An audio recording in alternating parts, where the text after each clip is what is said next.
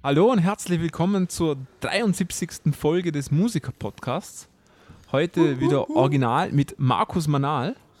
Tag. Und Dino Aletovic. Das bin ich. Was? Ja. Das bin ich. Gut. Ja, wie geht's euch? Ja, gut. Läuft. Alles im grünen Bereich. Schon lange nicht mehr gehört. Mhm. Ja, für der Markus ist normale halt Podcast-Abstände. Ja, genau. Ist, ja, du bist schon extrem beschäftigt in letzter Zeit. Also wir sehen uns kaum. Also die Beziehung zwischen mir und Markus ist ein bisschen eingerostet. Wir haben die noch gerade. So ein Menschenhandelsring führt sich nicht von alleine. Nein, eh nicht. Harte Arbeit, eh nicht. Aber es sind so ganz subtile Merkmale, die sich bemerkbar machen zwischen uns. Wie zum Beispiel, er schaut mich nicht mehr an nach dem Sex oder... Genau, also, das Licht bleibt immer aus. Er sagt mir nicht mehr, dass er mich liebt. Ja. Das ist schlimm, so fängt es an.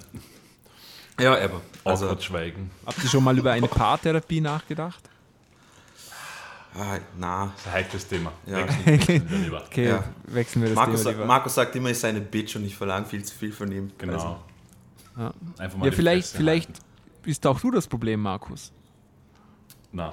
Ja, stimme ich dir voll zu. Das ist nett. Marcel, sorry, könnt ihr euch noch an Threatin erinnern, an den Typen was war das? Mit dem Konzert, mit der Tour, die er selber alles irgendwie angeleiert hat, mit unter Vorspiegelung. Ach so, ja, klar. Genau. Ja, der spielt jetzt ein Konzert und zwar am 1. November in genau der Location, als es alles begonnen hat. Ah, echt? Ja. Okay. Die Location hat mit dem einen Deal gemacht, der spielt jetzt tatsächlich am 1. November dort ein Konzert. Hat er jetzt eine Band gefunden für sich? Anscheinend, muss so sein. Okay. Ja. Geil wäre es, wenn er es nochmal durchziehen würde. Wenn er einfach nochmal hinkommt. Und dann ich glaube, der hat jetzt so viel PR gekriegt, dass da sicher voll sein wird, denke ich mir. Ja, aber seine Musik bleibt trotzdem scheiße. Also das, was er rausgebracht hat. Ja gut, das ist ja nicht schlimm. Weißt du, welche Venue? Wo? In England, oder? Da, ja, oder? Genau. Da. Ja. Aber nichts Bekanntes. Kann ich jetzt nicht, steht nicht hier. Ich habe es rauskopiert, aber steht nicht hier. Aber es ist jetzt nicht die O2 Arena oder so. Das kann ich sagen. Okay, oder Brixton Academy oder sowas. Nee, weiß ich nicht. Nee. Ah. Auf jeden Fall, ja. Das ist ja schon bald. Ich bin gespannt, was daraus wird. Wir werden euch auf dem Laufenden halten. Was anderes, der US-amerikanische Kassettenhersteller National Audio Company kommt nicht mehr mit der Produktion nach, weil die Nachfrage an Kassetten ziemlich gestiegen ist. Und weil auch ein bisschen Ressourcenknappheit da ist, aber... Ah, so ein Schwachsinn. Magst du die Kassette nicht? Kassetten. Super geil. Schallplatten lasse ich mir einreden. Kassetten. Was? Kassetten sind viel geiler wie Schallplatten. So geil. Also Kassetten sind super gewesen. Absolut, also, Mann. Besser wie die CD. Richtig, richtig. Sie waren super. Ja, sind es heute immer noch. Meine Fresse. Das Geile daran war, wir sind mit Kassetten groß geworden. Das heißt, wir haben es gelernt, mal ein Album reinzuhauen und durchzuhören, weil es nicht spulen hast können. Und so nach dem 100. Mal hören, wenn die Soundqualität immer schlechter wird. Voll geil. Ich hab so einen Kombi-Schallplattenspieler daheim, der auch Kassetten spielen kann und sowas. Genau. Also ich freue mich schon auf die ersten Kassetten. Genau. Es sagt schon alles. Es gab immer nur so... Es gab nie High-End-Kassettenspieler. Es gab nur High-End-Plattenspieler und billige Plattenspieler mit Kassettendeck. Aber es gibt High-End-Kassetten, die haben die gleich gute Tonqualität wie eine CD. Tatsächlich, das wusste ich gar nicht. Wie lang? Ich glaube, ziemlich lange. Aber es gibt 3 unterschiedliche Qualitäten von Kassetten. Und das ist quasi die dritte Qualität, die aber ziemlich selten auf dem Markt war, weil die einfach teurer war. Und das soll ziemlich cool sein. Also ich finde Kassetten geil. Meine Stimme hat's. Ja, ich auch. Ja. Ich finde es auch super. Also der Verkauf ist um 25% angestiegen bei den Kassetten. Tschüss. Und was denkt ihr war, ich glaube 2017, von da kommen die Infos, die am meistverkaufteste Kassette. Boah. Wenn ich sage, ist gleich alles klar. Eine Idee? Justin Bieber. Nee, gar nicht. Nämlich die Guardians of the Galaxy Volume 1 Kassette. Okay, ja. Boah, geil.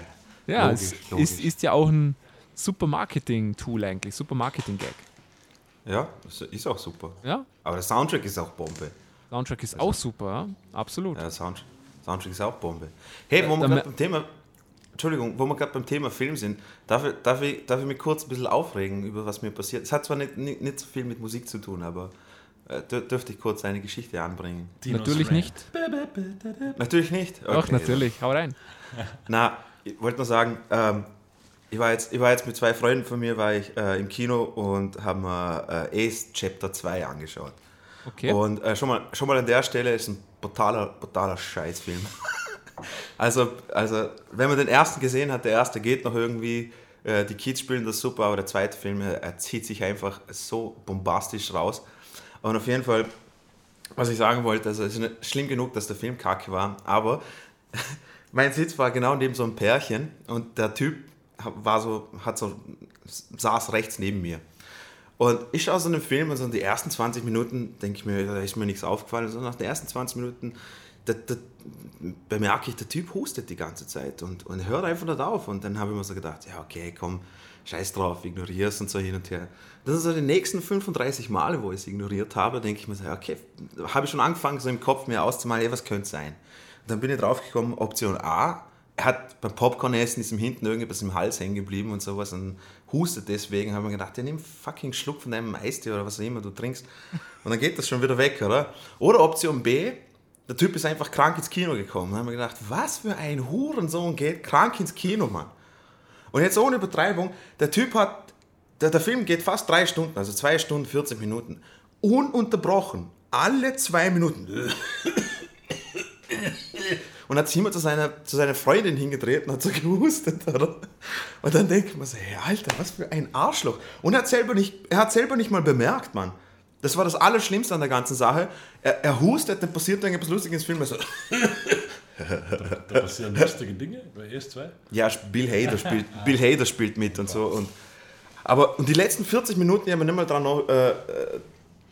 mal auf den Film konzentrieren können, weil es mich einfach so aufgeregt hat. Ich habe echt schon Fantasien gehabt, dass mir mein Schlüssel ins Unterkiefer stich oder irgendetwas. Ja, hast du dann auch so Fantasien, du malst dir aus, das habe ich, wenn ich Bus fahre und irgendjemand einsteigt, den ich nicht mag, dann habe ich so eine Fantasie, was das für ein schlechter Mensch ist und wie ich den jetzt irgendwie töten könnte. Ich weiß nicht, ob das normal ist. Aber das habe ich. Marcel, ich lege noch mal eine Schippe drauf, ich gebe ihm einen Namen, damit es persönlich wird. Ja. Damit es persönlich wird.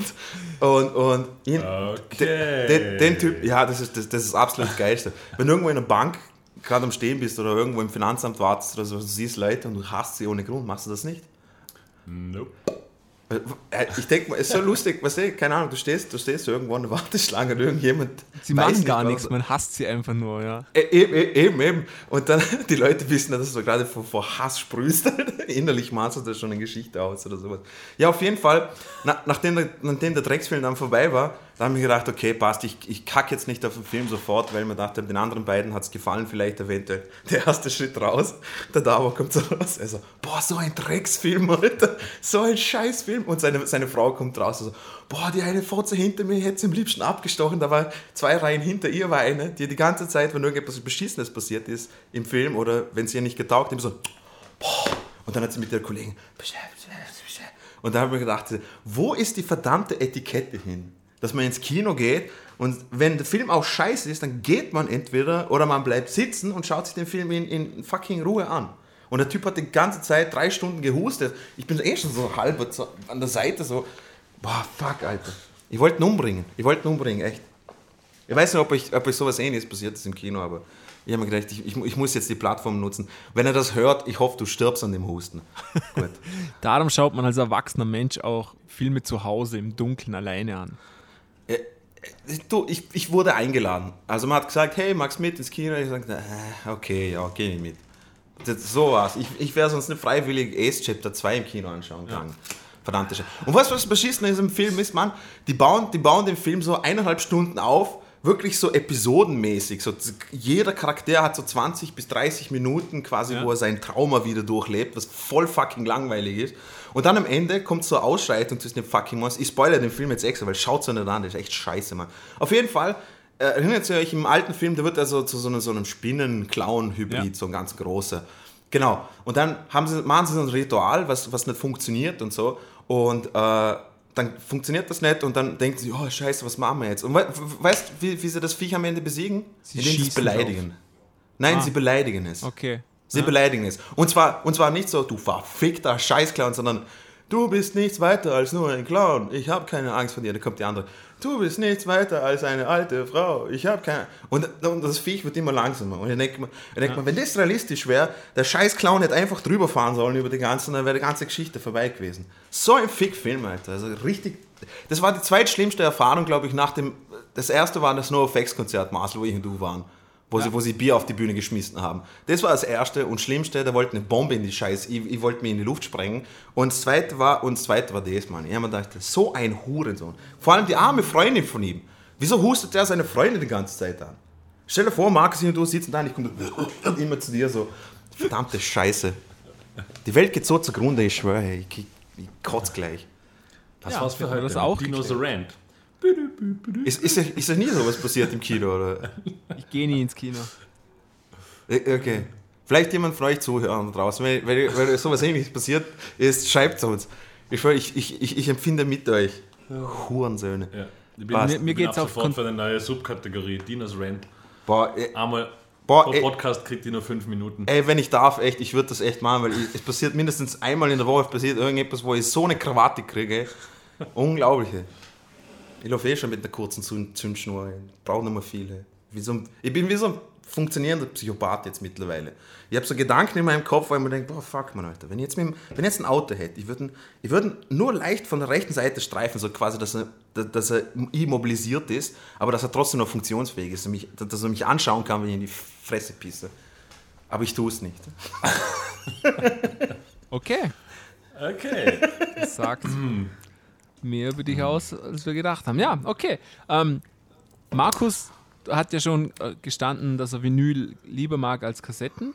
Dann wäre das nächste vielleicht etwas für dich, nämlich das österreichische Unternehmen Supersense hat ein Kickstarter-Projekt gemacht namens Phonocut. Und mit dem soll es möglich sein, zu Hause Vinylplatten zu schneiden. Jetzt mache ich gleich einen Kickstarter-Rant. Alles, was auf Kickstarter ist, ist mal so der größte Bullshit, den es überhaupt gibt. Stimmt, ja. Also das kann nicht funktionieren, das wird nicht funktionieren, da wird wieder irgendwie 500.000 versenkt und nichts wird auch. Das ist ein Bullshit. Ja, vor allem Vinyl zu Hause, Vinyl zu Hause schneiden. Sehr teuer, es kostet 1.000 Euro. Einzig. Naja, wenn es gut wäre, wäre das gar nicht so teuer, wenn man damit massenhaft Vinyl produzieren kann. Aber ja, es ist aber nicht für den Massenmarkt, also das muss man jetzt auch sagen. Es ist für die Privatperson gedacht und man kann durch jedes Audiosignal quasi eine Vinyl schneiden. Aber ja, 1.000 Euro ist schon mal eine Ansage und über die Qualität ist noch nichts bekannt. Dennoch finde ich es irgendwie nett, dass man sowas machen kann. Das ist kompletter Bullshit. 100%. Wir sind heute sehr offen und sehr positiv gestimmt im Podcast, ja. Das freut mich. Ja du... Entschuldigung, diese Drecks-Kickstarter-Kampagnen, egal was du von denen hörst oder liest, du liest immer nur, dass irgendwie die Lieferziele nicht eingehalten werden, Jahre verstreichen, die Leute zucken aus, es ist so ein Bullshit. Weißt du, was eins von meinen Lieblings-Kickstarter-Kampagnen war? Irgendeiner in Amerika, logischerweise, hat irgend so quasi, wie viel hat er gebraucht? Ich glaube 50.000 oder 70.000 Dollar war das Ziel. Und was er macht so quasi aus irgendeinem bestimmten Holz, formt da so Eier, die, wenn du sie in der Hand hast, soll das eine beruhigende Wirkung haben auf dich. Geil. Also einfach verficktes Holz. Geil. Aber das ist wenigstens etwas, was du einhalten kannst. Ja, das kannst du wenigstens ausliefern. Ob es den Leuten nachher gefällt oder nicht, sei dahingestellt. Oh, aber scheiße. Ein Holzei, das schaffst du. Ja, okay.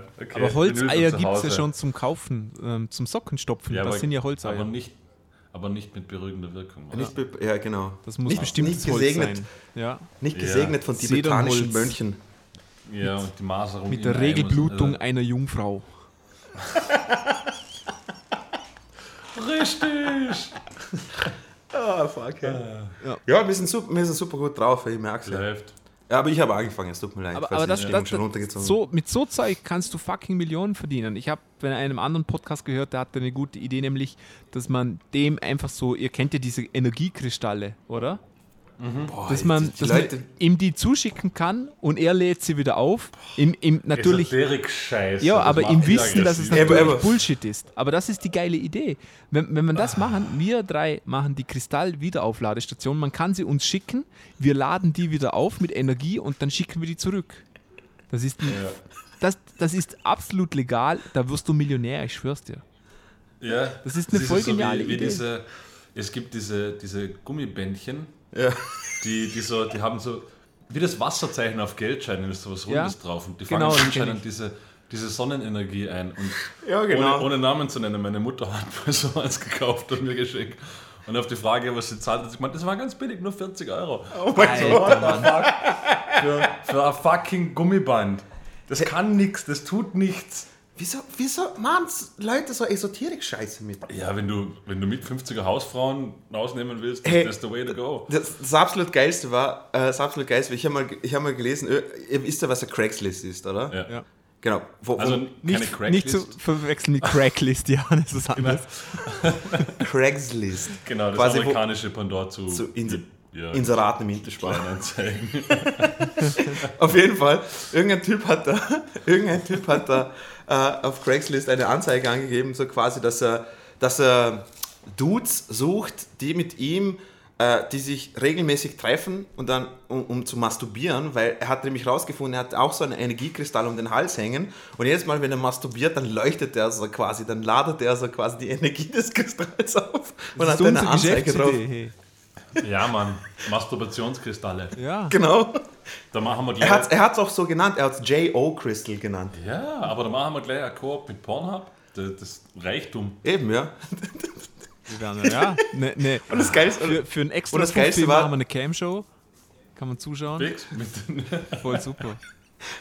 Ja. Aber das Geilste war, dass der Mutter bei den Beschreibungen hingeschrieben hat.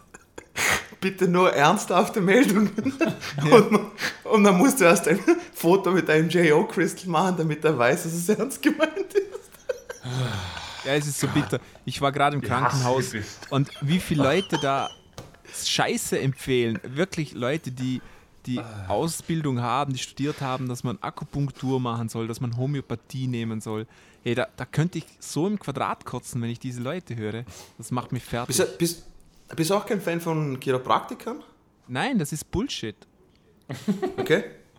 Ja. Also, ich bin komplett bei dir. Also, ich bin zu 100% bei dir, Marcel. Also wenn man Chiropraktiker macht, wenn man gerne eine Massage hat, dann ist es voll in Ordnung. Es ist eine Massage. Aber das war's dann auch schon. Ich wollte auch sagen, also wenigstens da kriegst du noch irgendwie so eine Art von Massage oder sowas, wenn es nicht allzu streng ist. Ich meine, alleine schon die Tatsache, dass irgendein Typ daherkommt und der bricht das Knack oder irgendwas auf eine Art und Weise. Ja, ist und so. Und das echt bitter sowas. Aber gut, ja. Gut, sollen wir mal wieder so die Kurve zurückwagen? Na man, fick die Welt, Alter. Ja, oder sollen wir jetzt auspendeln, was wir machen? Der Felix hat uns ja schon vor längerer Zeit geschrieben und 2 Themenvorschläge gegeben. Eins haben wir schon abgearbeitet. Und das zweite soll heute dran kommen, nämlich, was macht einen guten Song aus?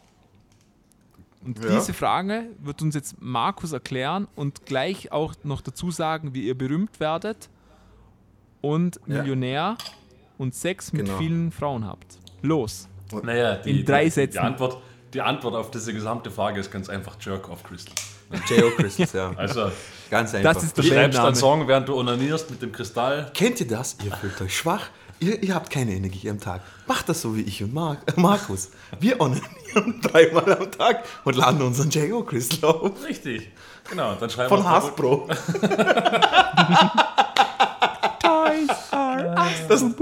Das neueste Weihnachtsgeschenk für jedes puppenierende Kind. Geht das für Frauen auch? Nein, anscheinend nicht. Das man nicht. Anscheinend ist es ein bisschen sexistisch. Also es gibt kein Inserat. Markus, kennst du Goop? Goop? Was? Die Marke Goop. Von Gwyneth Paltrow? Jawohl. Gwyneth Paltrow hat eine... Wieso? Hey, aber eine Lifestyle-Marke, die heißt Goop und die verkauft ein Jade-Ei, das Jade Egg. Und dieses Ei kostet, also ich weiß jetzt nicht wie viel, aber einige $100. Ja. Und das kann man sich einführen.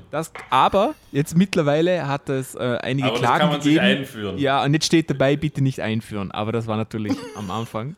Aber war es gedacht zum Einführen? Ja. Gott.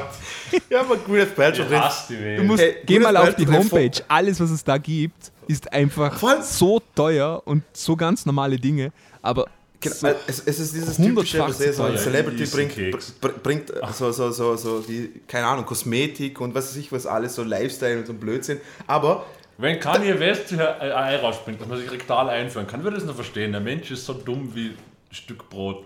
Hey, beleidigt Brot nicht, Mann. Stimmt. Windows Paltrow ist schon Multimillionärin, aber die verdient Millionen mit dem Scheiß. Also meine so dumm ist ja, aber die dritte ist schon ewig lang am Rad und sowas. Und du musst dir vorstellen, sie nennt das Ganze Goop. Ja, Goop ist, weißt du, wenn so ein Schleim von der Decke hängt, so, das nennt man Goop. Sagt man auf Englisch Goop. Ist Vaginalsekret. Das Schleimtropfen. Ja, genau. Das, was so ganz dickflüssig da so fast runtertropft oder sowas. Das nennt man Goop. Und sie nennt sich da. Sie nennt ihr Produkt so. Was für Crack hat sie geraucht, Alter? Das unglaublich. Ist sie nicht mit dem einen Typen Chris Martin von wie heißt die? Coldplay? Ja, genau. Die sind noch verheiratet, oder? Das kann sein. Ich habe ihn schon länger nicht mehr gesehen. Der Arme, die Alte hat Millionen und ist nicht zu Hause. Yes. Ja, genau, der Arme. Genau. Aber Markus, das ist ständig das Ganze nur so einseitig. Deswegen funktioniert auch unsere Beziehung nicht mehr so. Du liebst mich auch nur wegen meinem Körper und meinem Geld. Ja, genau. Oh Mann. Okay, gut, wo waren wir? Abgesehen von Eiern, die man sich einführt. Was macht einen guten Song aus? Na, dass er gut ist, ne? Genau. Danke. Dankeschön, das war's vom Muske Podcast. Investigativer Journalismus von Markus Manal. Absolut. Markus Manal jetzt wieder voll auf den Punkt gebracht. Der Song ist dann doch definiert, dass er nicht zu schlecht ist. Ne? Ja, das stimmt. Aber das liegt jetzt mal im Auge des Betrachters, würde ich jetzt mal sagen. Oder in den Ohren des Betrachters. Haune schon Feier. Also, Dino, was macht einen guten Song aus? Ja, also ich würde mal sagen, es kommt mal zuerst aufs Genre an. Punkt 1. Ganz wichtig. Also ich würde mal sagen, es gibt keine generelle Grundregel, was einen Song ausmacht. Ich glaube, am einfachsten kann man es wahrscheinlich im Mainstream-Pop definieren. Okay. Weil da definieren wir es mal. Also in der breiten Masse, ein guter Song ist ja ein Song, der funktioniert, ist ein Song, der aus möglichst vielen Hooks besteht, die möglichst einfach sind, dass man sie möglichst schnell nachsingen kann, versteht, was, wie auch immer man das nennen will. Genau. Das ist immer so im Mainstream, würde ich sagen, so eine der Definitionen, wie gute Musik. Ich würde mal sagen, wir gehen das heute einfach mal so an. Wir reden mal generell und dann können wir ja individuell, was uns quasi, weil das hat der Felix ja spezifisch gefragt, was uns quasi, was es bei uns braucht, um einen Song gut zu machen. Also bei mir kann ich jetzt wirklich ehrlich sagen, was auch durch die Genres sich durchziehen kann. Japanische zum Beispiel Minderjährige. Die singen. Danke Marcel für den Input. Ja. Sehr wichtig. Keep it coming, okay, aber im Moment. Auf jeden Fall, nein, Chromatik. Also chromatische Lines, sei es von den Akkorden oder Melodielinien, die chromatisch aufgebaut sind, fällt mir immer sofort auf. Und so, ich kann sagen, wirklich 90% oder sowas, ich empfinde das immer als schön. Oder könnte man das, ich würde sagen, ähnlich wie bei dir, wenn ein Song, sag jetzt mal blöd gesagt, unerwartete Dinge enthält. Chromatik ist für mich auch etwas Unerwartetes, weil normalerweise in der Musik bewegen wir uns sehr tonal in diatonischen Zentren. Genau. Und da finde ich mag es zum Beispiel bei Songs immer, wenn sie in irgendeinem Rahmen unerwartete Aspekte haben. Das kann rhythmisch sein. Ich mag es tatsächlich auch harmonisch, wenn es nicht diatonisch ist. Genau. Aber das ist natürlich auch dem geschuldet, dass ich halt eher den Background aus dem, was auch immer, sei es Metal oder Prog Rock oder Stoner, die jetzt eher davon leben, dass sie eben nicht diatonisch funktionieren. Genau. Genauso wie eigentlich fast alle harten Genres sind weniger diatonisch als jetzt, sag jetzt mal, Popmusik, Funk, Soul. Ja, aber was bei mir auch noch dazu kommt, also ich wollte nur, dass es generell halt bei mir sind zum Beispiel auch sogenannte Intermodal Changes. Ja. Also sprich, man nimmt Akkorde, die außerhalb einer Tonart sind, in dem das Stück eigentlich geschrieben ist, und tauscht sie aus gegen Akkorden. Also auch nicht diatonische. Auch nicht diatonische Sachen eben. Und es gibt so diese Akkordabfolgen wie zum Beispiel A-Dur, B-Dur, C-Dur zum Beispiel. Ganztonschritte. Ja, genau, Ganztonschritte nach oben. Das hat so dieses mir ist aufgefallen, Tenacious D hat sehr, sehr oft so am Schluss haben sie immer diese Akkordabfolge. Das hat sowas, wie sagt man? Heroisches. Ja, heroisch. Das hat sowas bombastisch-heroisches so irgendwie. Und vor allem mit der Gesangsmelodie oder mit der Melodieführung lässt sich das immer sehr, sehr schön auflösen. Was mir jetzt spontan einfallen würde bei sowas, hört euch zum Beispiel Rise of the Phoenix von Tenacious D, kommt das am Schluss vor. Und ich habe mal in eins von den Rubriken, was ich da geschrieben habe, habe ich die Band Trifle drin gehabt mit dem Song New Religion. Da ist die gesamte, quasi die Akkordabfolge ist chromatisch aufgebaut. Also A-Moll, C, H, B quasi. Es geht immer so A, C, H, B, A, C, H, B. Durch den ganzen Song durch. Und es klingt für mich automatisch irgendwie interessant. Jedes Mal, wenn so chromatische oder Intermodal Changes drin sind. Weil die Erwartungshaltung. Genau. Weil es dieses Untypische ist, es ist außerhalb von dieser Behellbell-Formel, von diesen typischen Akkordabfolgen. Jetzt können wir überlegen, was für mich zum Beispiel ein guter Song ist. Es gibt ja mehrere Arten, wie man auf gute Songs, für mich zumindest, es gibt viele gute Songs, die mir zum Beispiel das klassische auf irgendeinem Album, auf irgendeinem Artist, so die Songs, die weiter hinten sind, die einem beim ersten Mal hören, nicht so gut gefallen, aber nach einem halben Jahr ist das dein absolut Favorite-Track, weil du das erste Mal draufkommen musst, was da jetzt passiert. Kann ein Wahnsinns-Track sein, genauso kann es ein Wahnsinns-Track sein, der du zum ersten Mal hörst und denkst, wow, was ist das? Mhm. Also es gibt ja da verschiedene Abstufungen davon, ich glaub, wie Markus, Qualität in einem Song bewertet wird. Ich glaube, man muss schon sagen, was ist ein guter Song? Das kann man jetzt so nicht sagen, als wenn ich jetzt...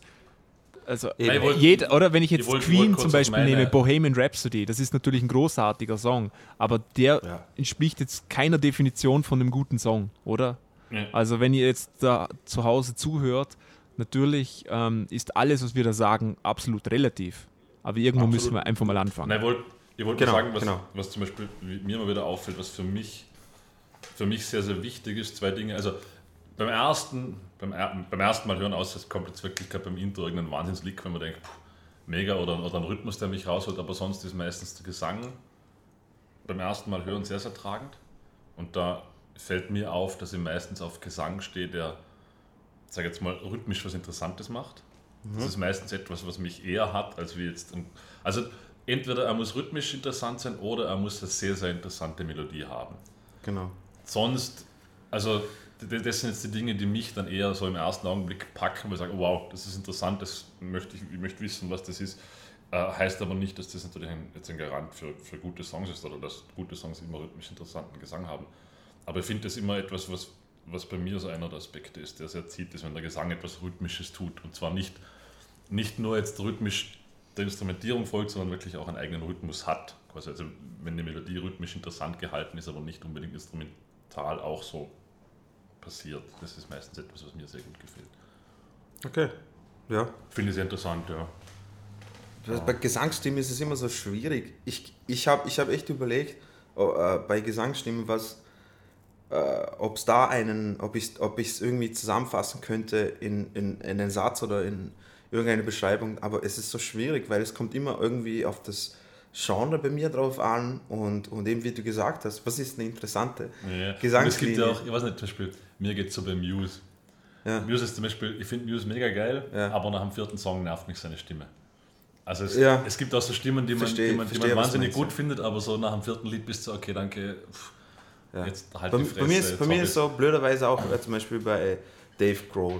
Foo Fighters. Also da höre ich mich ziemlich schnell satt an. Weil sie doch von der Gesangsstimme und sowas er hat halt immer... Er fährt halt seine Schiene, genau, oder? Aber das ist bei Muse dasselbe. Er fährt auch sein Ding, oder? Genau. Was auf der anderen Seite aber auch wieder gut ist, weil die haben ihre Rezeptur gefunden und das macht sie auch eben so populär. Ja.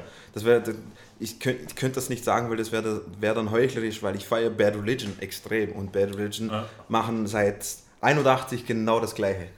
Ich muss gerade überlegen, ob man das irgendwie runterbrechen könnte. Ich meine, irgendwie, es gibt einfach bestimmte Intervalle jetzt, einfach bei... Ja, nicht nur das, aber wenn man jetzt Musik prinzipiell, also ich glaube... Warte mal kurz. Entschuldigung, Marcel, falls wir da jetzt das Ruder übernommen haben. Dürfen wir noch schnell fertig reden und dann kommen wir zu den Drums und sowas. Ich will jetzt sogar überlegen, weil ich glaube, Aaron Copland war das, der diese Aufteilung gesagt hat, so quasi die vier Grundpfeiler der Musik oder eines jeden Musikstücks sind immer Melodie, Harmonie, Rhythmik und dann Tone Color. Also das sind quasi die vier Grundpfeiler. Und also jetzt so aus dem FF, also würde ich sagen, wahrscheinlich, wenn einer dieser Grundpfeiler sehr stark ist, dann wird es wahrscheinlich eher ein guter Song sein. Also entweder er ist rhythmisch wahnsinnig interessant, die Melodie ist wahnsinnig interessant, er ist harmonisch wahnsinnig interessant. Ja. Oder, was gerade so der heutigen Popkultur zuspricht, ist natürlich Tone Color, weil das, also Soundästhetik würde man vielleicht auf Deutsch sagen oder sonst was. Aber das ist im Moment sehr, sehr großes Thema, oder? Also wenn jetzt zum Beispiel die ganzen Pop-Songs im Moment wie Billie Eilish zum Beispiel anhörst, die lebt ja... Die ist furchtbar. Ich weiß nicht, was alles so mit... Ich finde es nicht gut, ich finde es zwar nicht schlecht, aber sie lebt halt in Wirklichkeit von Soundästhetik. Ja, genau. Also wenn du leichte Geheuchelte, so wie sie quasi... Hast du das Video von ihr gesehen, wo sie so ein gefallener Engel spielt? Ja, genau. Ja, das einmal, ist, ja. Also das ist, so das ist schon, also das Video ist sehr stark, das hat mir... Na, Video. Ja, komm, Alter, das ist so berechnend auf Shock-Value, das ist so langweilig. Shock-Value? Aber schön, aber ist schön gemacht. Ich finde, das schockt überhaupt nicht. Also das hat also einfach Ästhetik, finde ich, das Video. Ja, nein, ästhetisch ist es schön gemacht, ja? Aber ich finde, es ist schon sehr, sehr berechnend.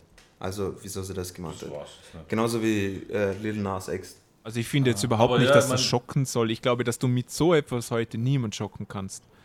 Oh, doch. Ja, ich habe jetzt auch nicht das Gefühl, dass das wieder... Ja, genau. Vor allem du redest davon, also wenn du bedenkst, dass in Amerika unter Trump jetzt die ganzen Vollidioten da sich sofort aufregen, sobald irgendetwas satanistisch jetzt da irgendwie... Nö, da bin ich anderer Meinung jetzt, muss ich sagen. Ja, aber deswegen sage ich, ich kann mir nur vorstellen, also ich hab's ziemlich berechnet gefunden, auch der Text, hast du den Text dazu angeschaut? Alles, was die machen, das ist eine Firma. Schon. Aber ich meine so, wenn du offensichtlich auf irgendetwas zucaterst, was dann quasi the big payoff ist. Also, hast du den Text dazu angeschaut? Nee. Marcel? Ich fand den Song nämlich auch nicht gut, ehrlich gesagt. Ja, ich auch nicht. Also, Entschuldigung. Ja. Nein, ich wollte nur sagen, dass das halt jetzt zum Beispiel, wenn man jetzt da verschiedene Genres vielleicht auch hernimmt, oder? Wenn man jetzt sagt, zum Beispiel Jazz lebt zum Beispiel sehr viel von der Harmonie in Wirklichkeit. Genau. Oder? Beziehungsweise, von der Melodie. Chord-Changes. Ja, aber eigentlich von der Harmonie, weil die Improvisation, die drüber läuft, ist ja eigentlich, kann man jetzt nicht als Melodie sehen, sondern auch eher als harmonisch interessante Improvisation. Mhm. Dann... Metal oder alle harten Genres leben hauptsächlich von Groove, von Rhythmus. Da spielen halt die Gitarren sehr rhythmische Patterns etc. Also ja, aber auch gute Harmonien. Aber da gibt's eben, das wollte ich nämlich sagen, weil da ist auch wieder zum Beispiel, es gibt natürlich, wenn du jetzt Thrash Metal hernimmst, dann gebe ich dir recht, dann ist diese, da geht's auf Speed, da geht's auf diese rhythmischen Anschlagrhythmen von der Gitarre, gepaart mit der Bassdrums und sowas, meistens so sowas, aber wenn ich jetzt Band wie Distrage nehme, die erstens rhythmisch sehr, sehr viel Interessantes machen und dann auf einmal meistens immer so ein Part haben, wo akkordtechnisch, harmonisch sich das so irgendwie bewegt, total unerwartet, aus dem Nichts kommt irgendein Akkord heraus. Weißt du, also das muss man verlieren.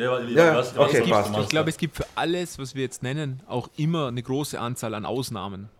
Ja, klar. Oder darum gibt es ja auch nicht diese Definition, sonst hätte schon jemand ein Buch geschrieben und das wäre alles klar, oder?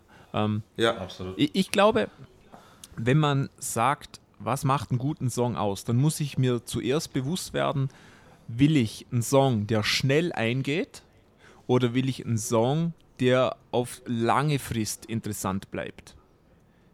Ich finde, das ist auch ein guter Punkt. Das schließt sich nicht aus, aber fast.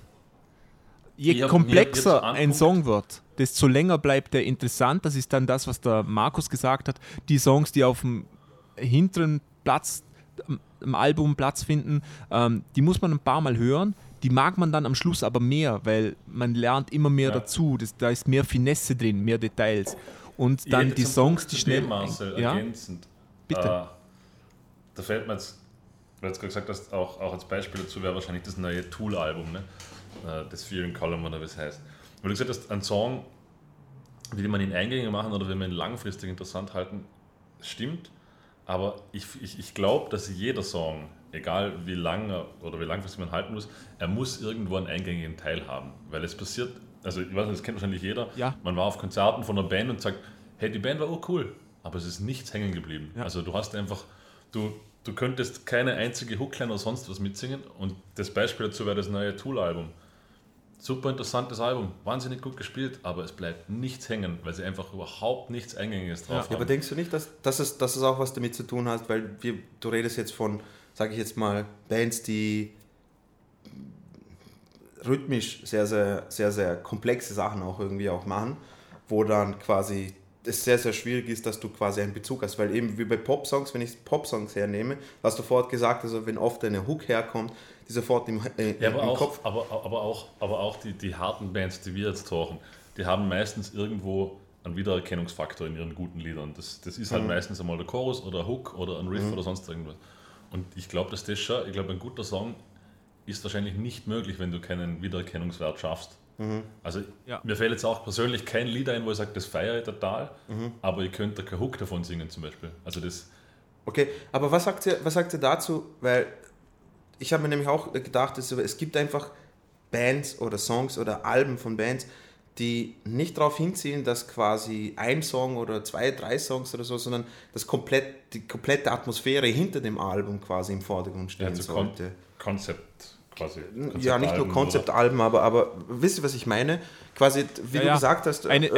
ich würde das unter dem Begriff Soundästhetik auch irgendwie festhalten. Also nicht die Soundästhetik einzeln für den Track, sondern auf das ganze Album bezogen.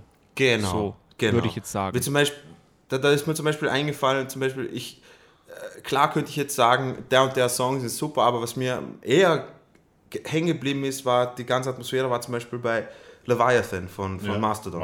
Ja klar, aber das ist halt auch so eine Band, wo klassisch ihre Alben als Alben vermarktet. Das geht von Artwork über das textlich, das Ganze zusammenhängt, dass das ganze Album entspannt. Also da ist es jetzt ein Konzeptalbum. Aber da ist ja eher das Album als Ganzes das Kunstwerk, als wie das man... Ja, eben. Und dazu kommt, dass das ja eine sehr eingeschränkte Songwriter-Anzahl hat. Also wenn wir jetzt davon ausgehen, dass bei Mastodon jeder schreibt, dann haben wir keine 5 Leute oder 4 Leute. 4. Oder? Aber wenn ich jetzt mal schaue auf einem Billie Eilish Album, wie viele Songwriter da auf dem ganzen Album sind, dann bin ich wahrscheinlich im 50 oder so, was würde ich jetzt mal verrückt raushauen. Aber in einem sehr hohen Bereich. Da ist es viel schwieriger, eine übergreifende Soundästhetik zu haben. Wisst ihr, was ich meine? Ja natürlich... Klar. Passt das auch alles zusammen, das sind ja Profis, aber das ist schon wieder was anderes. Ja, und vor allem, das ist ja, also die Zielgruppe ist natürlich komplett was anderes, oder? Also das kannst du, das wäre jetzt irgendwie so Orangen mit Äpfeln vergleichen. Also klar. Da muss man schon auseinanderhalten. Aber für mich ein Punkt auf die Frage, was ist ein guter Song? Für mich muss ein guter Song etwas Greifbares haben, sprich eine gute Hookline oder eine starke Melodie haben, die hängen bleibt. Das ist für mich etwas, was ein guter Song einfach haben muss. Okay, gute Hookline. Okay, dass man das mal kurz zusammenfasst. Das muss nicht zwangsläufig ein Gesang sein. Das kann auch... Eben, ja, kann auch... Das Strokes Reptilia zum Beispiel ist ein super Beispiel. Ja, da ist nicht Long Distance Calling haben, ist Instrumentalband, die 5 Alben am Markt haben. Genau. Das kann auch ein Gitarren... Also einfach eine Hook... Take on Me von a-ha, ein Lied, das nur aus Hooks besteht. Das ist wahrscheinlich der bestgeschriebene Pop-Song. Oder fucking Seven Nation Army. Also die Hook besteht aus Gitarre. Gut, also gute Hook, interessante Harmonien oder Melodien. Also muss halt eines dieser 4 Pfeiler muss das entweder bedienen oder das hat ein wahnsinnig gutes Sounddesign. Also die Hook ist mal so eine Voraussetzung, finde ich. Dass es in irgendeiner Art und Weise eine Hook hat, die hängen bleibt. Dann eben Sounddesign, oder Tone Color, wie man es nennen will. Genau, Entschuldigung, siehst du einen prägnanten Riff auch als Hook? Ja, klar. Okay, passt. Klar. Gut, also passt. Hook ist einfach alles, was hängen bleibt. Oder? Okay, passt. Es kann auch sein, dass ein Gitarrenintro ein Hook ist. Zum Beispiel ganz klassisch Hysteria von Muse, oder? Das passt hier dort. Klassische Hook, das hörst du und du weißt sofort, wer das Lied das ist. Okay, also, passt. Dann haben wir mal. Daneben kann rhythmisch interessant sein, harmonisch interessant sein oder in Sachen Melodie natürlich wahnsinnig interessant sein. Oder? Ja. Und das sind so die Dinge, wenn es eines davon bedient und du hast eine gute Hook, ist die Wahrscheinlichkeit, dass du einen guten Song geschrieben hast, natürlich gleich mal gegeben. Gut. Marcel, was ich dich fragen wollte, ich habe mir überlegt zu dem Thema, was. Gibt es irgendetwas am Schlagzeug oder sowas, irgendwelche bestimmten Rhythm-Patterns oder irgendwelche bestimmte, wie soll ich sagen, Fills oder was weiß ich was, wo du sagen würdest, ja, wenn das kommt oder sowas, ja, das fällt dir auf oder gibt es irgendetwas, wo du sagen würdest, zusammengefasst oder in, wie, was... Also, die Kick macht die Party. Nee, ja, genau. Nee, was natürlich ist, es gibt... gewisse Patterns, die wollen bedient werden, wenn man gewisse Genres bedient, oder? Mhm. Also ich will kein Reggae-Drum hören, wenn ich in einer Punk-Band spiele, oder? Das ist, finde ich, logisch, genau. Außer du spielst in einer Ska-Punk-Band. Genau. Wollte sagen, ne? Ja. Aber was ich sagen muss, also für mich entscheidet es wirklich, will ich einen Song, der schnell eingängig ist, einen Pop-Song, oder will ich einen Song, der sehr komplex ist und vielleicht auf längerfristige Zeit erst eingängig ist. Wisst ihr, wie ich meine? Und da sind für mich gewisse Dinge ganz entscheidend. Nämlich, wenn ich einen Popsong will, dann will ich Strukturen sehr simpel halten. Dann will ich zum Beispiel eine Four-on-the-Floor-Kick.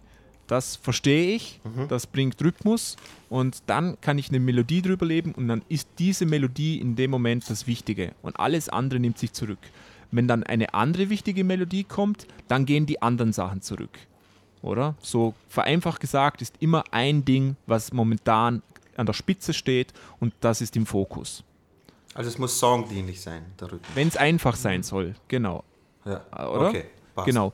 Auf der anderen Seite, wenn ich jetzt zum Beispiel etwas Komplexes will, nehmen wir mal Panzerballett, da spielt jeder irgendetwas Komplexes, okay, dann bietet das natürlich auch viel mehr Tiefe. Weil ich beim 100. Mal durchhören noch irgendein Detail höre, was ich vorher nicht gehört habe, weil jedes Instrument sehr komplexe Dinge spielt. Oder? Mhm. Genau. Ja? Also das wäre für mich mal essentiell. Und da muss ich natürlich entscheiden, was will ich, weil wenn ich auf im Ö3 kommen will, kann ich keinen Panzerballett-Song schreiben. Dann habe ich einen schlechten Song geschrieben, per Definition. Obwohl der Song vielleicht gut ist, aber für dieses Publikum ist das kein guter Song. Oder? Ja, also ich muss mal wissen, was meine Zielgruppe ist. Genau. Klar, logisch. Genau. Panzerballett ist jetzt wirklich nicht... ja, eben. Genau. Für 0815 Zuhörer. Ja, aber es ist natürlich ein Extrembeispiel. Sonst, was mir beim Schlagzeug immer jetzt interessanter ist, Leute... Gibt es eine Gruppierung, oder gibt es irgendein Pattern, ein Schlagzeug-Pattern? Nein, es gibt kein Pattern per se, aber ich merke, mir gefällt dann das Schlagzeug gut, wenn das Schlagzeug speziell für das Stück geschrieben wurde. Also wenn ich höre, dieser Drum-Part ist da geschrieben worden, da ist vielleicht Call and Response drin, da ist eine Lücke und genau da macht das Schlagzeug etwas. Und wenn die Lücke wieder zutut, spielt das Schlagzeug wieder was anderes. Wisst ihr, was ich meine? Aber das ist ja auch komplett, das ist auch was komplett Subjektives, oder? Also klar, du achtest halt genau auf das Maß, oder? Also ich meine, dass ein Backbeat etwas ist, was funktioniert, über das brauchen wir nicht zu diskutieren. Ja, klar. Also, ich finde zum Beispiel Schlagzeug total... Also mir persönlich, wenn wir jetzt über Schlagzeugbeats reden, ich bin zum Beispiel eher ein Fan von Schlagzeugern wie Carter Beaufort oder so, also die immer den Backbeat halten, aber sehr finesse mit Hi-Hat und so Sachen spielen. Oder? Okay. Aber wo immer ein Backbeat durchläuft, das ist so das, was ich jetzt zum Beispiel als schön oder gut empfinde. Aber es ist allgemein schwierig, oder? Weil es hat ja immer irgendwas, es ist ja immer subjektiv. Also, natürlich, alles subjektiv. Und was mir dann auch noch auffällt, ist, dass ich mittlerweile immer mehr Parts mag, diese Soundästhetik, die Markus angesprochen hat, in der Sounds vorkommen, die ich nicht kenne, oder die selten sind, weil die heutige Popmusik, die hat einfach sehr viele Sounds, die 1:1 sind. Die 808, die ist einfach eine 808. Das Beispiel, das wir immer nennen, wenn wir von dem ganzen Cloud-Rap reden, die Hi-Hats, diese Hi-Hat ist 1:1 dieselbe Hi-Hat wie auf dem anderen Song. Und das finde ich zum Beispiel dann geil. Darum hat mir auch die die Thrice-Alben so gut gefallen, weil die wirklich für jeden Song einen eigenen Schlagzeug-Sound hatten. Und, wahnsinnig. Also und das war auch richtig geil. Das hat mir am Anfang, das neue Thrice-Album Palms, hat mir gar nicht gefallen. Großartig. Das hat mir null gefallen. Ich habe mir gedacht, was macht ihr denn hier? Das ist ein Scheiß. Ich war richtig enttäuscht. Und ich musste wirklich oft reinhören, weil was mir nicht gefallen hat, ist, ich habe keinen roten Faden gefunden. Ja. Aber je öfter ich das gehört habe, desto mehr habe ich dann den Weg gefunden und desto mehr hat diese Abwechslung dann auch genau das gebracht. Aber liebe Zuhörer, das ist übrigens eine Empfehlung, gerade um Soundästhetik, das Palms-Album von Thrice, nicht das neueste, mittlerweile das vorletzte Album. Was haben die Neues? Also es ist, glaube ich, so eine Fortsetzung von Palms, weil das Cover sehr ähnlich ausschaut und es sind, glaube ich, nur 5 Lieder. Das okay, das wusste ich gar nicht. Raus. Ist auch sehr von der Soundästhetik sehr ähnlich, aber das Palms-Album ist tatsächlich also unfassbar, was so, wer auch immer das war, Soundingenieur, Produzent, whoever, großartig. Also das geht wirklich vom Sound, von der verzerrten Gitarre, das ist alles unfassbar durchdacht an dem Album. Also es hat alles einen Sinn. Das war aber übrigens schon bei dem Vorgängeralbum, bei dem To Be Everywhere is To Be Nowhere oder wie es hieß. Genau. Hatten die auch schon, also so bei The Window, das Schlagzeug-Intro auf den Toms. Wow, also bis heute würde ich gerne wissen, wie man so einen Tom-Sound herkriegt. Ja. Mega. Und das ist es, das sind einfach fresche Sounds, die halten dich bei Stange. Und das sind auch solche Parts, die ich gemeint habe, Markus, nämlich diese Schlagzeugparts, die sind überlegt. Absolut. Ist jeder Schlag, gibt da einfach Sinn. Da ist nichts zu viel, da ist nichts zu wenig. Zumal man jetzt gerade sagen muss, das ist ja eigentlich sehr, also mir fällt das jetzt gar nicht so auf. Also mir ist das bei Thrice, es ist jetzt nicht so offensichtlich, dass man sagt, wow, das ist schlagzeugtechnisch großartig. Muss ich ehrlich gestehen. Ja. Also das ist nicht aufdringlich. Also das ist das Geile. Da denkst du nicht, wow, da ist der Schlagzeuger der wichtigste Part, sondern das greift ineinander wie ein Zahnrädchen. Und das finde ich das Schöne an solchen Alben. Und da ist der Schlagzeuger für mich auch ein Songwriter. Und wenn der dieses viel nicht machen würde, sondern einfach nur ein Achtelfil drüber spielt, dann würde mir was fehlen, finde ich. Ja. Oder? Also wie gesagt, für mich ist Soundästhetik definitiv, sagen wir mal, Soundästhetik kann einiges gut machen. Ja. Es kann aber auch tatsächlich, es gibt auch viele gute Songs, die, also vor allem, wenn man jetzt die ältere Generation an Liedern hernimmt, also alles, was bis in die 80er rein, hat ja keine gute Soundästhetik gehabt. Das waren einfach nur gute Lieder. Ja. Also es gibt eigentlich kaum ein Album, selbst die Remastered-Alben sind meistens eher von der Soundästhetik, nee. Also wenn ich mir so Led Zeppelin zum Beispiel die Solo-Gitarre anhöre, mit diesem Fass drauf, also es ist einfach nicht schön, aber das war halt einfach damals State of the Art, weil es damals auch die Möglichkeit nicht gab. Ja. Heutzutage ist es mit der Soundästhetik einfach, weil ich kann alles digital nachbearbeiten. Ins Unendliche. Ja. Also das sind keine kreativen Grenzen gesetzt. Das ist natürlich schon schön. Und dann kommt noch was dazu, und zwar diese Layers sind für mich ganz wichtig in dem Song. Und zwar, dass ich so eine Räumlichkeit erschaffen kann. Und diese Räumlichkeit kriege ich natürlich durch Sounds, also wie gesagt, wenn die Drums irgendwie viel Hall haben und irgendwie ganz speziell im Raum stehen, aber auch durch gewisse Dinge, die man als Bands sehr gerne vernachlässigt, Bands in unserer Größe und die, wenn man ein Album aufnimmt, unbedingt beachten sollte. Und das ist der erste Punkt, das ist nämlich Percussion.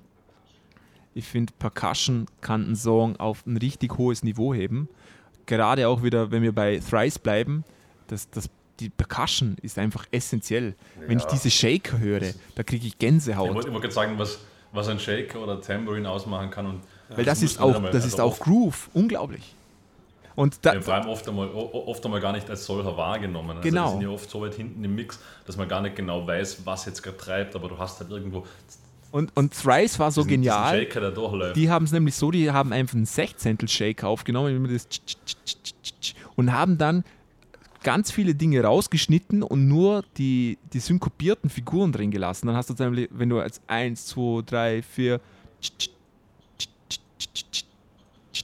So, und das gibt nochmal unglaublich viel Groove, ohne dass du Müll drin hast. Das sind so ganz feine Tricks. Das finde ich ganz wichtig, Percussion. Und der zweite Punkt ist auch extrem wichtig, Background. Finde also das, was du jetzt so mit Percussion wahrscheinlich und auch Background meinst, würde man in der Popmusik klassisch als Ear Candy bezeichnen. Das ist ja das, was... Also, das ist schön, das gefällt mir. Ja? Also das ist unter Producern eine ganz gängige, sag mal, Produktionsmethode ist. Man sagt immer, alle 3 bis 5 Sekunden muss sogenanntes Ear Candy kommen. Das heißt, ein Element, das den Song nicht trägt, aber im Hintergrund was Interessantes macht. Ihr könnt irgendeinen Popsong aus den letzten 10 Jahren hernehmen, ihr könnt euch sicher sein, es kommt alle spätestens alle 10 Sekunden, kommt entweder weit hinten eine Gitarre, die irgendeinen kleinen Lick spielt, oder es kommt ein Shaker, oder es kommt ein Dung, oder es kommt ein Becken. Das ist, also 1:1 Handbuch für Producer ist, alle 5 Sekunden muss irgendwas passieren. Ihr kennt die. Das ist ganz klassisch so ein Production-Ding. Also wenn alles eingespielt ist, dann setzt man sich hin und macht noch Ear Candy. Nimmt irgendeine Gitarre auf und irgendeine Single-Note, wo weit hinten irgendwas macht. Vollkommen wurscht, es muss nur irgendwas passieren, dass dem Hörer so gesehen nicht langweilig wird unter Anführungszeichen. Genau.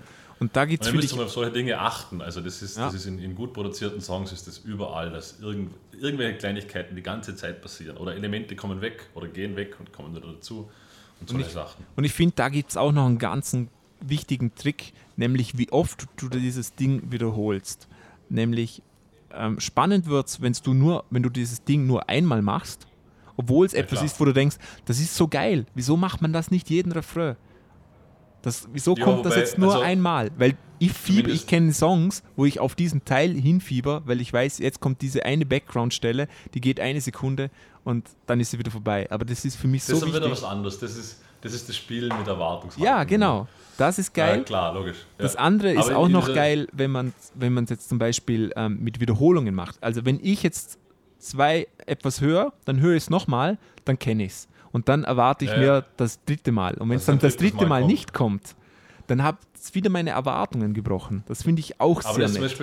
Das ist zum Beispiel etwas, was dir gefällt, mir auch gefällt, und Dino vielleicht auch noch, aber was zum Beispiel in der Popmusik ein absolutes No-Go wäre.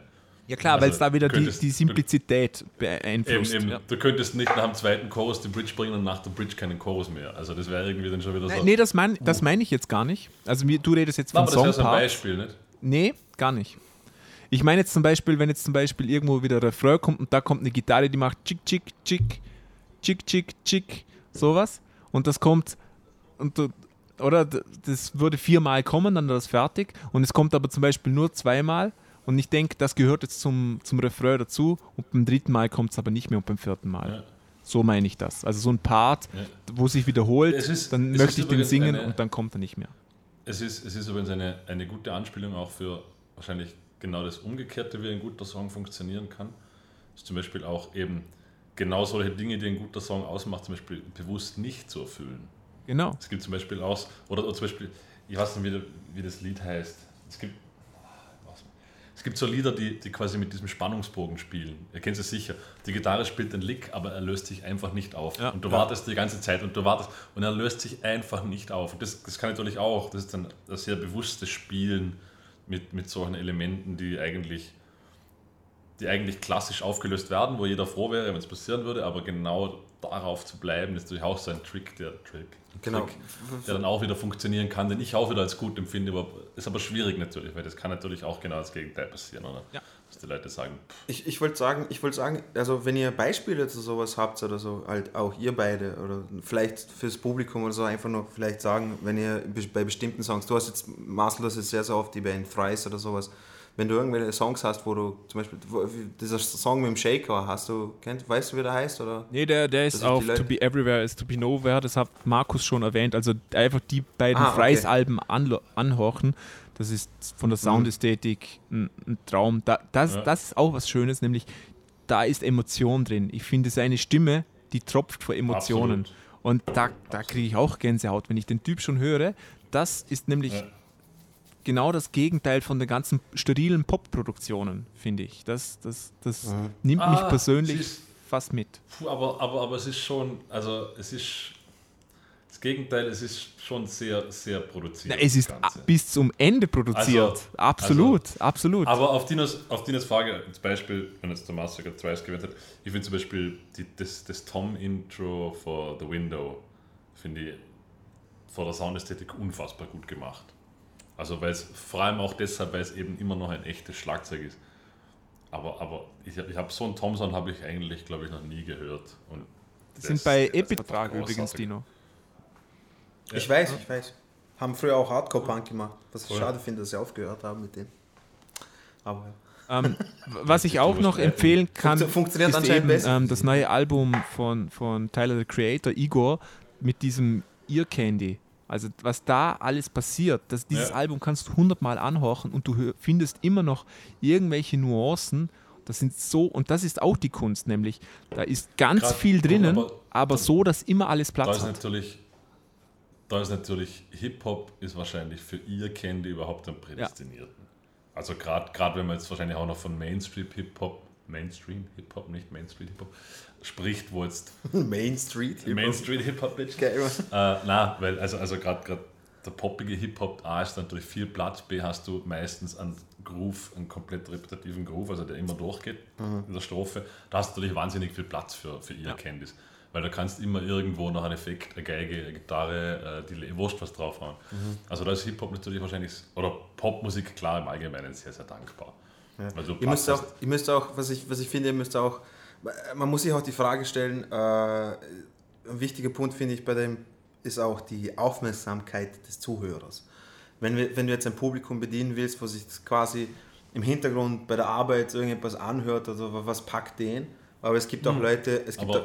eigentlich ist ja genau das, weil Pop lebt von ihr Kenntnis und das ist eigentlich das, wo die Leute nicht zuhören. Oder? Ich wollte noch anfügen, und sowas. Zum Beispiel wir drei hören jetzt, glaube ich, ein bisschen intensiver in die ganzen Sachen rein, wenn wir uns die Zeit nehmen, um Songs oder Alben durchzuhören. Zum Beispiel, jeder hat so seine Präferenzen, was ihm auffällt an irgendwelchen Songs. Zum Beispiel, ihr beide habt ein super Gehör, zum Beispiel für so Produktionsmittel, so was ich nicht habe. Aber ich höre dafür umso mehr auf rhythmische Sachen oder so Geschichten. Oder das ist einfach taugt man. Das ist jetzt eher, glaube ich, eher noch Geschmacksfrage jetzt wie voll. Oder du hörst, aber zum Beispiel wenn ich jetzt meinem Bruder zum Beispiel einen Song zeigen würde, der hört zum Beispiel jetzt nicht auf diese Sachen oder sowas. Seine Aufmerksamkeitsspanne bezieht sich dann eher auf quasi dieses Impulsive halt, kurz da und dann ist man wieder weg und so, weißt du, keine Ahnung, und das bleibt bei ihm halt einfach. Was ja auch wahnsinnig interessant ist, oder auf was man Wert legt. Weil genau. Du bist zum Beispiel Mensch, mich interessiert zum Beispiel der Text beim ersten Mal hören, das interessiert mich Nüsse. Das wollte ich das ist so als klassisches Beispiel, weil der Text ist für mich, wenn mir das Lied dann gefällt und ich schaue mir den Text an und das wird vielleicht jetzt über keine Ahnung, über Juden singen oder denken, schwierig.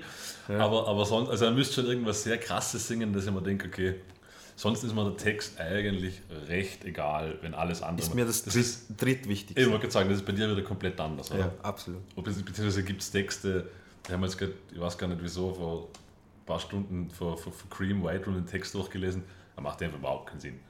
Also, genau. Also, macht für dich Hotel California Sinn?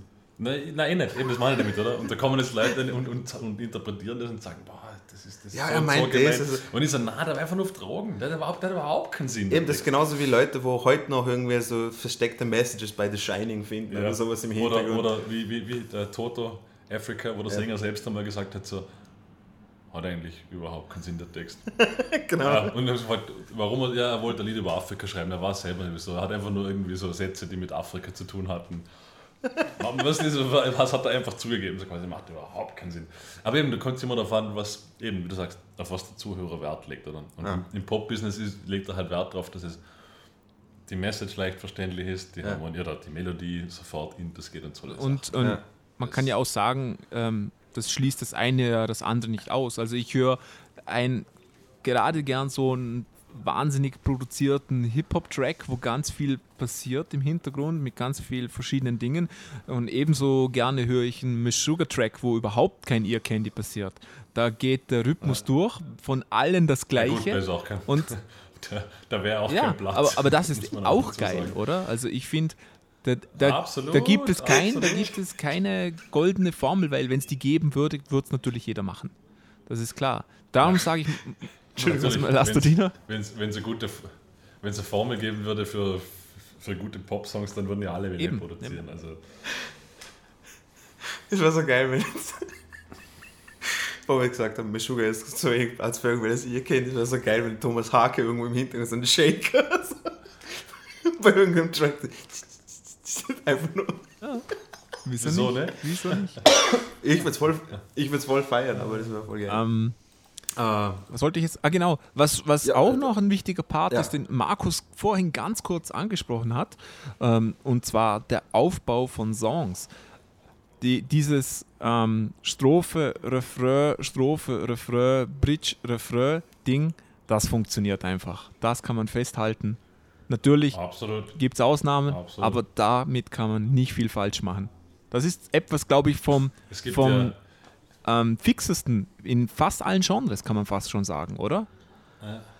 Absolut. Es gibt ja auch, also das ist natürlich sehr poplastig, ich habe neulich gelesen über diese Spotify-Skip-Rates, also wie viele Leute den Song weiterschalten nach wie vielen Sekunden, bevor der Song überhaupt fertig gehört hat. Und Popproduktionen. 4 Sekunden? Ja, Popproduktionen zu 99% muss der Gesang innerhalb von den ersten 5 Sekunden los. Wahnsinn. Ja. Damit die Leute überhaupt, es sind nicht 40, glaube ich, es sind nur 20%, aber trotzdem, es ist auf jeden Fall, also wenn du einen Popsong produzierst und auf solche Sachen Wert legst und sagst, du willst Spotify bekannt sein, dann muss der Gesang innerhalb der ersten 5 Sekunden losgehen. Also es ist voll kein Intro, kein gar nichts. Verstehe? Weil ich kenne das halt von uns. Und egal in welcher Band wir spielen, du kannst dir sicher sein, dass jeder mal zumindest passiert einmal ein Radl-Intro. Ja, genau. Also ich glaube, ich habe in meinem Leben noch nie gesagt so, okay, 1, 2, 3, 4, los, was der Gesang steigt ein, zack, Gitarre, sofort. Sondern es ist immer irgendein Intro oder sowas. Was ich voll schade finde, weil es gibt so viele Songs, die mir im Kopf geblieben sind, die wo die Stimme quasi das Intro macht und auch im Umkehrschluss einfach, wenn so ein langes Intro ist, total, zum Beispiel ist Runaway von Mother's Cake zum Beispiel, die by the way 8. November in Wien spielen, gell? Ja. Für alle, die es anschauen wollen. Aber dieses Intro, das geht fast. Ja, aber das ist halt auch. Das geht fast 1,5 Minuten. Das ist ja auch das Intro, ist ja auch in Wirklichkeit. Ja, aber das ist geil. Eben, absolut. Ja, absolut. Aber absolut. Ich habe es gedacht, eigentlich sollten wir vielleicht auch mal Songs schreiben, die direkt mit Gesang losgehen, aber um unser Muster zu durchbrechen. Ist mir jetzt auch nicht, weil irgendwie, egal mit welcher Band ich gespielt habe oder ach, Markus, weißt du, wie oft ich das versucht habe anzubringen? Hey, brechen wir mal ein bisschen das Schema. Komm, machen wir mal so. Zack. Na. Das ist auch ganz interessant, die vorne drauf. Diese Art, Musik zu schreiben, die ist jetzt ja relativ neu und die wird sicher immer mehr kommen. Musik schreiben angepasst an Big Data. Weil heute wird ja alles analysiert, es wird alles geschaut. YouTube ist ja nur noch nach Big Data konzipiert, wenn ihr mal die Videos anschaut. Spannend. Ganz krass. Richtig spannend wird es, und da gibt es ja schon erste Programme und Software, wenn AIs anfangen, Songs zu schreiben. Was? AIs, okay. Also es gibt ja schon erste so Versuchsdinge, aber das wird natürlich interessant, wenn das mal auch, weil theoretisch kannst du das natürlich mit Big Data kannst du alles analysieren. Du kannst auch Musikgeschmack vorhersagen, berechnen. Ja. Interessant wird es dann einmal, wie generisch klingt das oder wie ungenerisch klingt das. Oder kann ich noch zu einer AI sagen, du weißt jetzt, was generisch ist, das allen gefällt, mach einmal etwas, was komplex ist, was den anderen gefällt. Wir kennen alle diesen Swing-Schalter, den man drehen kann, um das Schlagzeug gerade oder zu swingen. Und wie die guten Drum-Machines, irgendwo war die richtige Regelung, je nachdem, was du wolltest. Und ich glaube, diesen Schalter gibt es dann auch bei AI-Musik zwischen generischem Pop und ungenerischer Musik. Genau. Und da muss man den richtigen Pegel finden. Ich stelle mir das so furchtbar vor, wenn eine Handvoll Informationen und Data, Big Data Sammlungen und sowas aus dem Internet quasi. Das ist jetzt so aktuell wie noch nie. Darum finde ich auch YouTube-Videos extrem anstrengend mittlerweile von Leuten, die auf das produzieren. Weil das ist so, also ich merke das, dass ich da nicht das Zielpublikum bin offensichtlich. Das ist sehr anstrengend für mich. Ja, klar. Aber es gibt ja auch schon... das sind so kleine Selbstbau-DIY-Elektronik-Kits, die quasi so, ich kenne jetzt in den Genres zu wenig aus, die quasi Techno selbst produzieren. Also da kannst du anstecken, drückst auf Start und der generiert sich selbst einfach Techno über Stunden lang. Sinn. Da kannst du quasi, und ganz ehrlich, wenn du das aufdrehst, ich würde den Unterschied zum DJ nicht hören. Zum DJ? Okay. Also, ich wollte gerade sagen, du Unterschied zu Scooter oder so. Nein, ich meine jetzt zu dem, das ich so aus Clubs kenne, also wenn man jetzt nicht gerade in die großen Clubs geht, um Mainstream, aber die, wo jetzt diese Klasse, wissen wir, alle heißen, Sass, Ritz oder sowas, wo eher so ein bisschen Underground-Techno läuft oder ein bisschen das, was noch cool ist. Okay. Ich würde da keinen Unterschied hören, ob das aus dieser komischen Kiste kommt, die man für 50 Euro selber zusammenlöten kann, oder ob da jetzt an oben steht, weil es ist, wie gesagt, gerade Techno-Tanzmusik ist halt four to the floor oft. Ja, klar. Es ist natürlich auch unter Anführungszeichen einfache Musik, die sehr viele Regeln bedient, oder? Ja.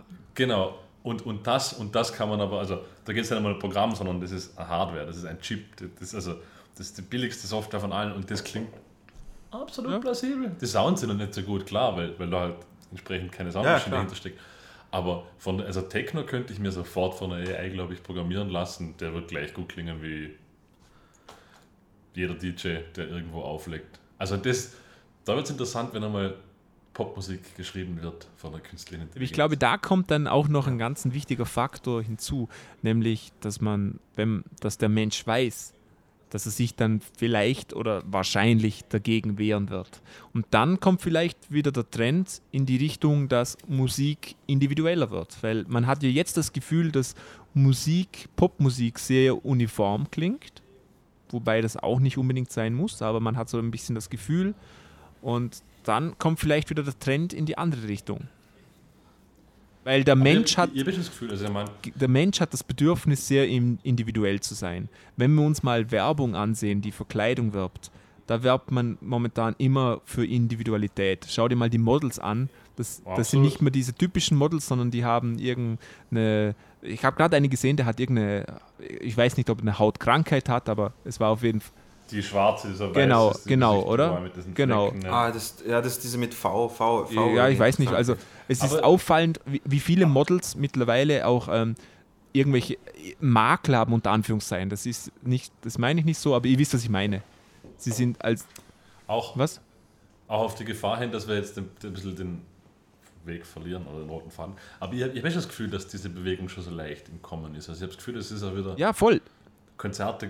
Die Leute gehen auch wieder auf Konzerte mehr. Also ich habe das Gefühl, so vor 3 Jahren, 4 Jahren war das komplett tot. So langsam habe ich das Gefühl, so, auch wenn es nicht meine Musik ist, auf die Konzerte, die man geht, aber die Leute gehen wieder auf Konzerte, die Leute gehen wieder in Ausstellungen. Man interessiert sich eher wieder für so blöd es klingt, das gute alte Handwerk, also Boutique-Sachen, handgemachte Dinge und nicht mehr Massen. Also ich hoffe, habe ich das Gefühl, das kommt so langsam wieder zurück, weil halt der Massenmarkt wahrscheinlich doch alles ein bisschen überflutet hat, oder? Genau, und also zumindest in den Kreisen, wo ich mich bewege, habe ich das Gefühl, dass das ein bisschen. Und die jungen Leute wollen einfach individuell sein, das merkt man. Diese Hipster, das sind ja Individualisten unter Anführungszeichen. Natürlich sind die dadurch auch schon wieder uniform, aber junge Leute wollen nicht so sein wie andere. Ich glaube, das kann man so sagen. Die wollen vielleicht noch zu einer Clique dazugehören, oder zu einer Gruppierung, aber... Das liegt in der Natur des Menschen. Man will immer zu dem Scheiß... das war ganz anders. Ich glaube, früher wollte man nicht individuell sein. In den 70er Jahren oder in den 60er Jahren, 50er Jahren, da wollte man nicht unbedingt der Individuelle sein, den man sieht, dass der was anderes ist, weil das noch ganz andere Bedeutung hatte. Das war's Ich glaube, wenn du früher einfach als Gruppenzugehörige in den 50ern irgendetwas Spezielles war, dann hatte das schon gesellschaftliche Konsequenzen für dich, arbeitstechnische Konsequenzen. Ich kann mir jetzt pinke Haare färben, ich kann mir die Nase zupiercen und ich kann trotzdem alles machen. Ja, das stimmt. Das in den 50ern, ging früher nicht. Jetzt die ganze ja, aber wie viel war das prozentual Woodstock gesehen, oder? Ja, schon viel. Ich weiß es nicht. Also in Amerika waren das Massen. Ich weiß es nicht. Du bist halt eher herausgestochen, wenn du irgendetwas verändert hast und quasi nicht regelkonform darum hat man ja auch das Gefühl, dass es viel waren. Weißt du, wie ich meine. Und in den 70ern fing dieser Individualismus erst an. Davor war das, glaube ich, nicht wirklich groß. Aber das, im Umkehrschluss, deswegen bist du auch schneller aufgefallen irgendwie der breiteren Masse, wenn du so irgendetwas gemacht hast. Allein schon diese Vorstellung, ich meine, ich habe das Beispiel schon mal gebracht, Link Ray hat dieses Lied Ramble On, hat er geschrieben, und das ist das einzige zensierte Instrumentallied in der Geschichte der Musik. Und wenn ich es vorspiele, es war glaube ich im Ende 50er Jahre, glaube ich, oder Anfang 60er Jahre. Hat aber mit dem Zeppelin-Song nichts zu tun. Oder war das Doors? Led Zeppelin hat auch einen Song, der heißt Ramble, glaube ich. Ramble On oder ich weiß nicht, aber von Link Ray. Wenn ich euch den Song vorspiele, ihr kennt ihn 100%, der war bei in irgendeinem Tarantino-Film Soundtrack, kennt sie 100%ig, wenn ich ihn vorspiele. Aber ich denke mir, der Song war einfach, weißt du, er ist einfach aus der Formel rausgebrochen, von was akzeptierte Musik damals war, diese ganzen Swing und das ganze Zeug, ist einfach ausgebrochen und sowas, einfach weil er voll die übertriebenen Delay- und Chorus-Effekte verwendet hat oder sowas, ist ausgebrochen. Das kann man nicht spielen oder so.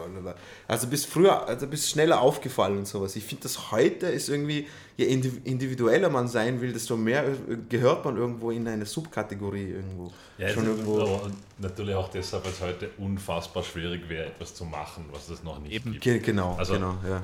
Einfach schier die Bandbreite der Musik. Also ich glaube, was fällt mir jetzt für einen Künstler ein, der irgendwas macht?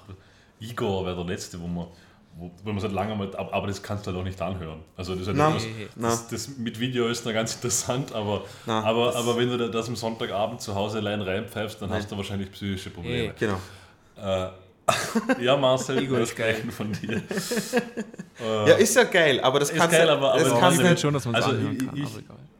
Ich würde zum Beispiel nicht sagen, dass er wahnsinnig gute Songs schreibt. Oh doch, ich finde schon.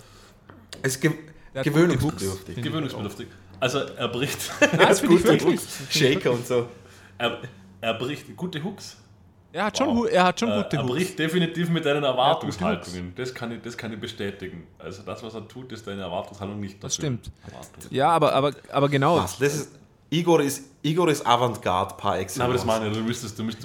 Heute musst du schon so etwas Extremes machen, dass es ja fast schon nicht mehr hörbar sein kann, wenn du noch irgendwie aus dem rausstechen willst und sagen willst, hey, wow, das ist ein total neuer Sound oder das ist etwas, was es überhaupt nicht gibt. Und das war natürlich damals, die E-Gitarre hatte schon alles geändert. Die E-Gitarre war ja unfassbares Instrument. Das war das Teufel, was es alles anstellen hat können. Oder ist der Vocoder gekommen und das ganze Zeug. Man darf ja gespannt sein, was noch alles kommt, weil die E-Gitarre hätte man sich auch nie vorstellen können. Vielleicht kommt nochmal so irgendein disruptives, oder wie sagt man?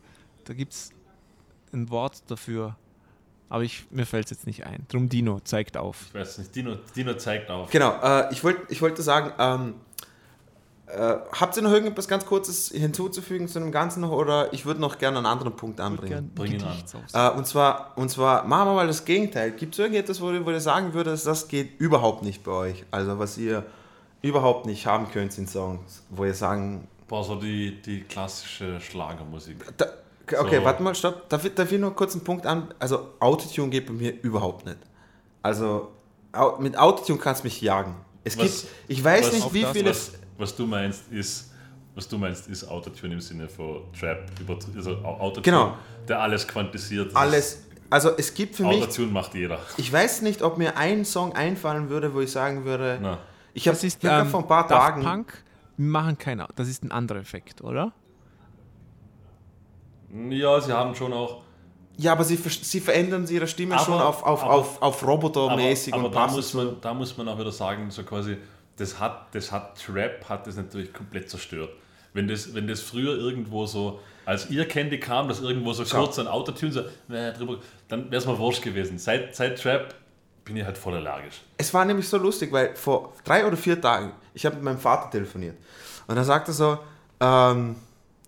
ich habe so eine Disco-Nummer geschickt von Sister Sledge und da haben wir so drüber geredet und er so, ja, bla bla bla, das ist nichts Interessantes an dem Lied. Und ich so, okay Vater, ja okay, logisch, hin und her. Also, weißt du, was mir aufgefallen ist? Also, was mir zum Beispiel gefallen hat, war dieses Lied von Cher. Und ich so, weißt du, meinst, Do you believe in love after love? Und er so, ja, wegen der Stimmen und sowas. Das war auch recht viel Autotune drauf. Das ist nur Autotune. Und vor allem dieses So hat es für mich geklungen halt. Und ich sage, warte, ist nicht dein Ernst, oder? Ich so, wieso? Also ich weiß, ich habe wirklich gegrübelt. Ich habe mir gedacht, welchen Song könnte ich nehmen, wo... Wobei, also und ich rede jetzt auch nicht von den Vocodern von früher, ja. wo man dieses Teil da in den Mund gesteckt hat und sowas. Sondern ich rede von heute, wenn man Autotune drin hat, kann es mich jagen mit dem Scheiß. Es ist ja eigentlich kein... Es ist nicht Autotune unter Anführungszeichen, es ist eigentlich das Quantisieren von Transienten, das es so macht. Also wenn du ein Autotune hast und du hast einen Ton... Mhm. Dann geht die Welle, die bleibt ja nicht auf dem Ton, ist ja keine Klangwelle, sondern die schwingt drüber und drunter, da hast du einen Sinus, der ein bisschen rausgeht. Und wenn du diese Transienten quantisierst, dann kommt genau dieser... Furchtbar. Ja, genau, furchtbar. Also mein Horrorerlebnis, die habe ich glaube ich schon erzählt, war am Frauenfeld. Ja. Da liefen einfach 12 Stunden Trap durch, dass die sogar beim Reden zwischen den Songs den Autotune drauf hatten. Ja, das war so... Oh, das ist so wie wenn ich an Krähen rieche, da könnt ihr einfach kotzen. Ja. Genau, liebe Zuhörer, Markus, sein Kryptonit ist Krähen und Senf. Rosinen. Schickt ihm Krähen, frisch gerieben. Rosinen ist die Mischung. Ja, genau, Krähen und Senf. Rosinenkrähen. Darf ich noch kurz die Geschichte erzählen, wo wir in Genf waren? Boah, ja, weißt du, was so geil? Hey. Dinos Rant, nein, Markus Rant, die erste eigentlich. Okay, aber erzähl die Geschichte. Ich und Markus haben uns mal ein Wohnmobil geschnappt und sind ein bisschen durch die Gegend gejettet. Und da waren wir in Genf. Und dort gibt es kein Einkaufszentrum, oder? Wir haben keins gesehen. Genf ist derart abartig teuer. Genau, abartig teuer. Wir sprechen kleines Bier, 15 € oder so. Irgendwie so in der Art, ja. Dino und ich haben studiert, also nicht sonderlich viel Geld. Genau.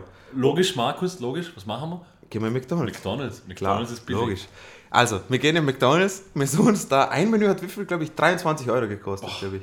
Oder 24. Ich weiß nicht wie viel, auf jeden Fall haben wir irgendwie so 2 Chicken-Menüs genommen mit Burger und Pommes. Genau, hin und her, da war so ein Angebot hin und her, der Markus beißt rein. Und dann sagt er zu mir, er macht 38 Franken. Und ich so, hey, was?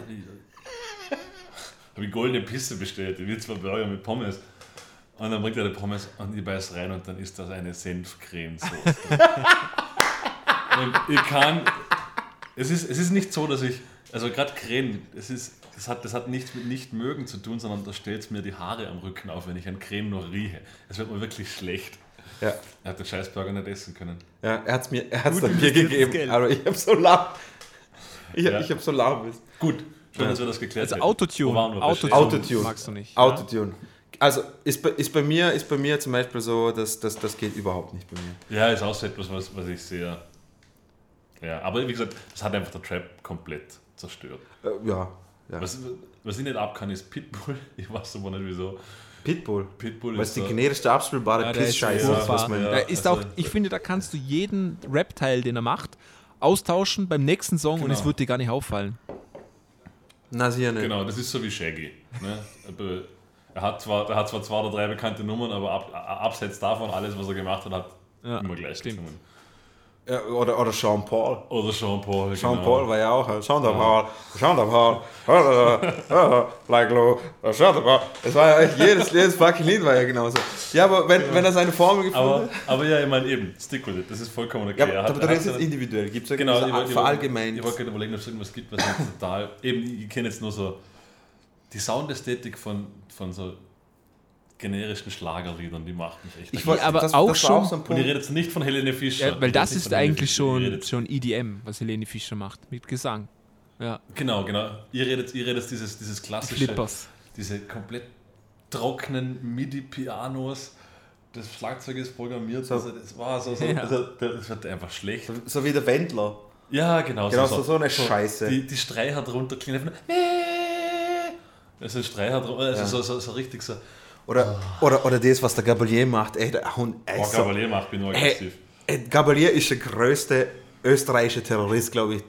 Schwarzenegger hat jegliche Credibility verloren, seit ich das Video gesehen habe. Genau, gell. Und ich habe Schwarzenegger echt zumindest, ich war jetzt kein Fan, aber ich habe ihn zumindest geschätzt. Ja, aber geschätzt. Du hast ihm wenigstens Respekt zollen können. Du hast das geleistet, ja. Und dann kommt er mit Governator, Superstar, Olympia. Und dann denkst du nur so, oh mein Gott. Er hat der Greta Thunberg gerade einen Tesla geschenkt.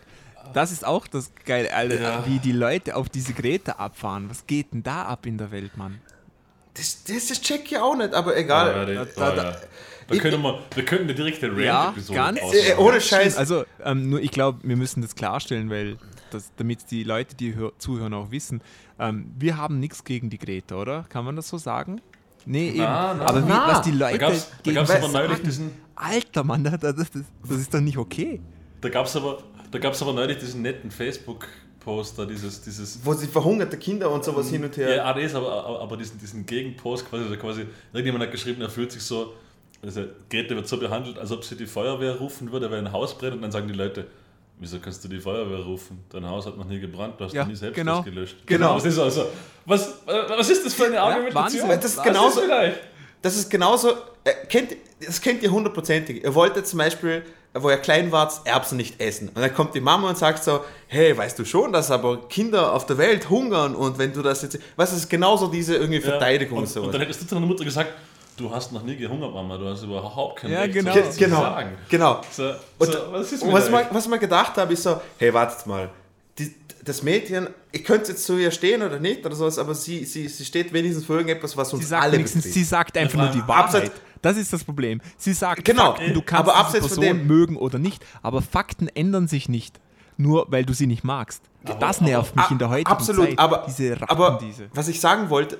Genau, was ich sagen wollte, ist aber nur, sie ist halt einfach als Kind und nützt halt einfach diese Chance aus, dass sie als Kind irgendwie sowas ansprichst, weil sie auch ihre Zukunft betrifft, das ist für uns jeden klar. Was ich so lustig finde ist, wenn ein Wissenschaftler sagt, hey, wir haben Klimawandel und sowas, dann passt nicht. Wenn ein Erwachsener sagt, hey, wir haben Klimawandel, dann passt nicht. Wenn es ein Kind sagt, okay, jetzt passt es auch wieder nicht. Also wer zur Hölle soll diese Message rüberbringen? Ich finde das so geil. Vor allem diese Argumentationslage ist also quasi... Sie hat nicht das Recht zu sagen, dass man ihr die Kindheit gestohlen hat, weil wir haben... Halt die Fresse! Ja. Ist doch vollkommen wurscht. Ist doch vollkommen scheißegal, ob sie instrumentalisiert ist, ob sie das... Vollkommen wurscht. Es ist ja nicht so, dass das etwas ist, wo man sagen könnte, ne, Klimawandel, ist nicht so gefährlich. Hallo! Moin, moin! Also, ich meine, was ist das? So, da gibt's kein sie hat recht gehabt. Blöd für uns. Ja, blöd für uns. Dann war's. Ich hätte so gern einfach 2 Planeten, wo man auf einem Planet diese ganzen Arschlöcher hintun könnte und auf den anderen Planeten alle Leute, die einfach auf die fucking Wissenschaft hören. Und dann würde ich diese Planeten gern mal vergleichen. Das Einzige, was ich Angst hätte, ist, dass dann vom Planeten A rüberkommen und alle abschießen und das Öl klauen. Die Ratten. Ah, so bitter. Ja, hätten wir das auch geklärt. Ja, also Greta Thunberg hasst er, ja. Also ich... Geht's auf Kreuzfahrten und dann sprengst du das ganze Schiff in die Luft. Ja, genau, wie Bill Burr gesagt. Einfach regelmäßig Kreuzfahrtschiffe sprengen, dann geht's der Welt besser. Dann kommen wir wieder aufs Anfangsthema zurück. Was ich ganz am Anfang gesagt habe, nämlich die Welt geht in den Arsch. Wir waren bei dem österreichischen Terroristen da, oder? Beim Gabalier waren wir. Also der war, also den kann ich überhaupt nicht haben. Das ist... Das können wir ihn anzeigen, das wegen Gründung einer terroristischen genau. Also wenn der, er ist für mich wie, er ist das Exempel, was mit unserer Gesellschaft falsch läuft. Ist ja, absolut. Er ist der destillierte Kristalldingenstein, der Scheiße, ja genau. Er ist einfach die, er ist scheiße komprimiert auf einen Punkt. Stell dir mal vor, du hast wie in der Genetik, du hast Mensch A oder Typus A und Typus B und beide sind scheiße. Was meinst du, wenn was das Produkt aus dem ist? It's a fucking bottleneck. Aber das ist ein gepresster Diamant von Scheiße. Na, der Typ, und der Typ spiegelt alles wider, was widerlich ist. Also absolut. Er widerspiegelt das Widerliche. Schönes Wort. Er ist ein Prolet. Er hat ein IQ. Chauvinist. Er ist rassistisch. Er ist nationalistisch. Aber er hat eine Lederhose und ja, genau, weil das ja so wichtig ist. Er ist der Volksrock'n'Roller. Halt die Fresse! Genau, und das wollte ich nämlich sagen, aber seine Songs sind das Allerschlimmste an den Ganzen. Ja, weil, wenn er ein Nazi ist, soll er es machen. Mich betrifft sie nicht, wenn er ein Nazi ist und sowas, dass er eine Plattform hat, wo er das rausschieben kann. Na, okay, soll er machen. Na. Aber seine fucking Musik, die wird einfach, wenn sie gespielt wird, ich bin immer so kurz vorm Amoklauf. Ey, kann ich auch noch schnell was reinhauen, so das wäre nämlich fast ein News-Ding geworden, aber ich habe es noch nicht gemacht.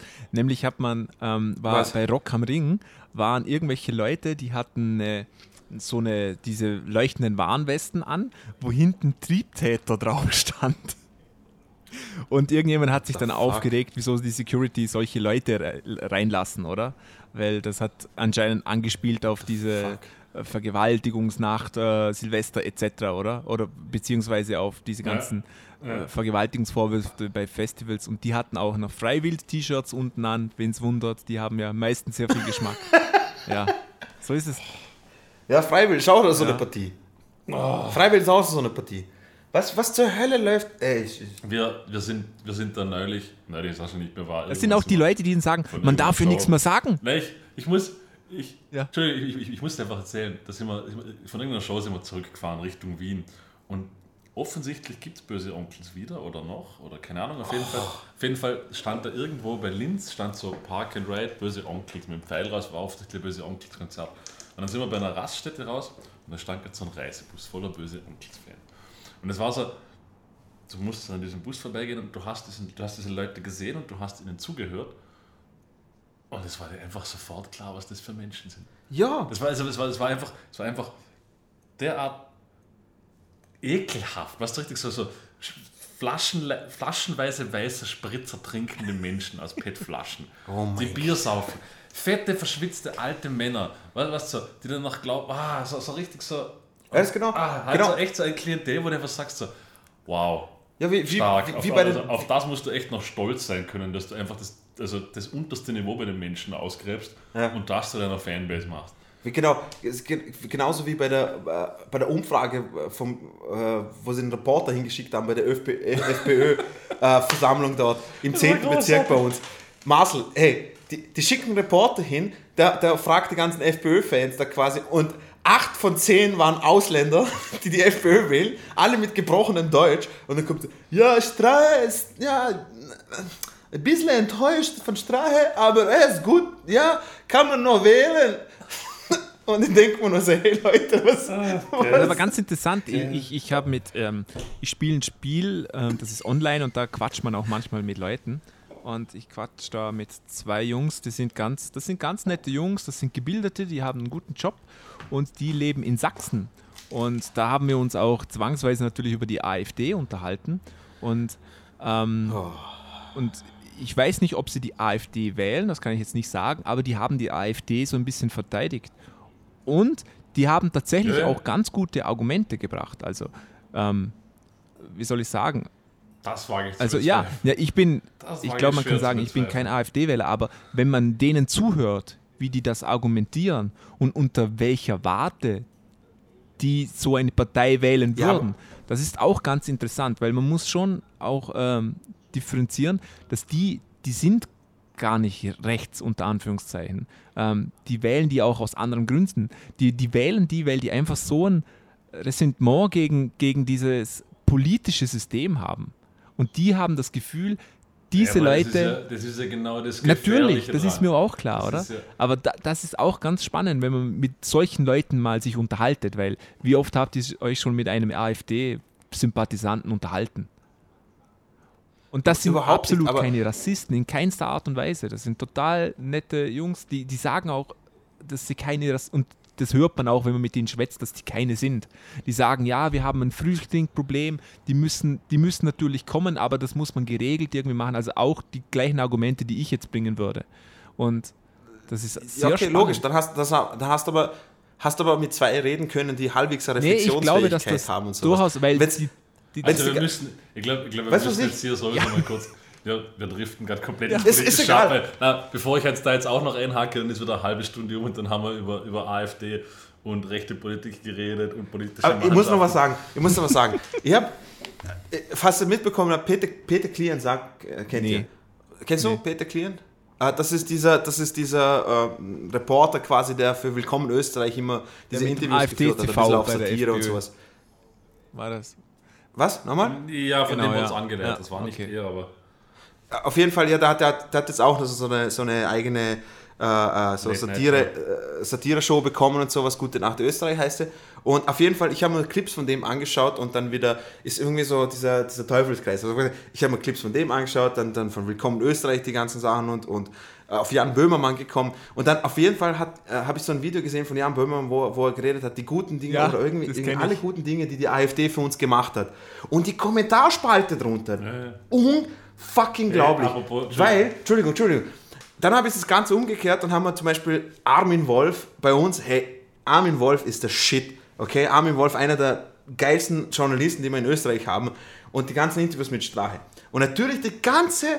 Ich meine, ich wollte nur sagen, was ich damit sagen wollte, ist, wie tief wir schon gesunken sind, dass unten bei den Strache-Videos dann unten steht so, ja, dieser links-linke Populist vom ORF bezahlte, bla bla, Hashtag Fake News. Dass wir quasi Trump seine Sachen nehmen und unten hinschreiben, wo ich mir denke, hey Leute, wenn eure, also man kann heutzutage, laut Ihnen kann man heutzutage nicht mal Journalisten mehr vertrauen, keinen Blättern mehr und sowas, keine Zeitungen mehr und sowas, man darf gar nichts kritisch hinterfragen, sondern man bekommt seine Informationen nur noch von FPÖ-Wahlblättern. Und aber da kann man natürlich die Kurve direkt wieder zur Musik schlagen, wenn wir bei YouTube sehen. Ja genau, Andreas Gabalier, dieser Terrorist. Wollte, wer hat das...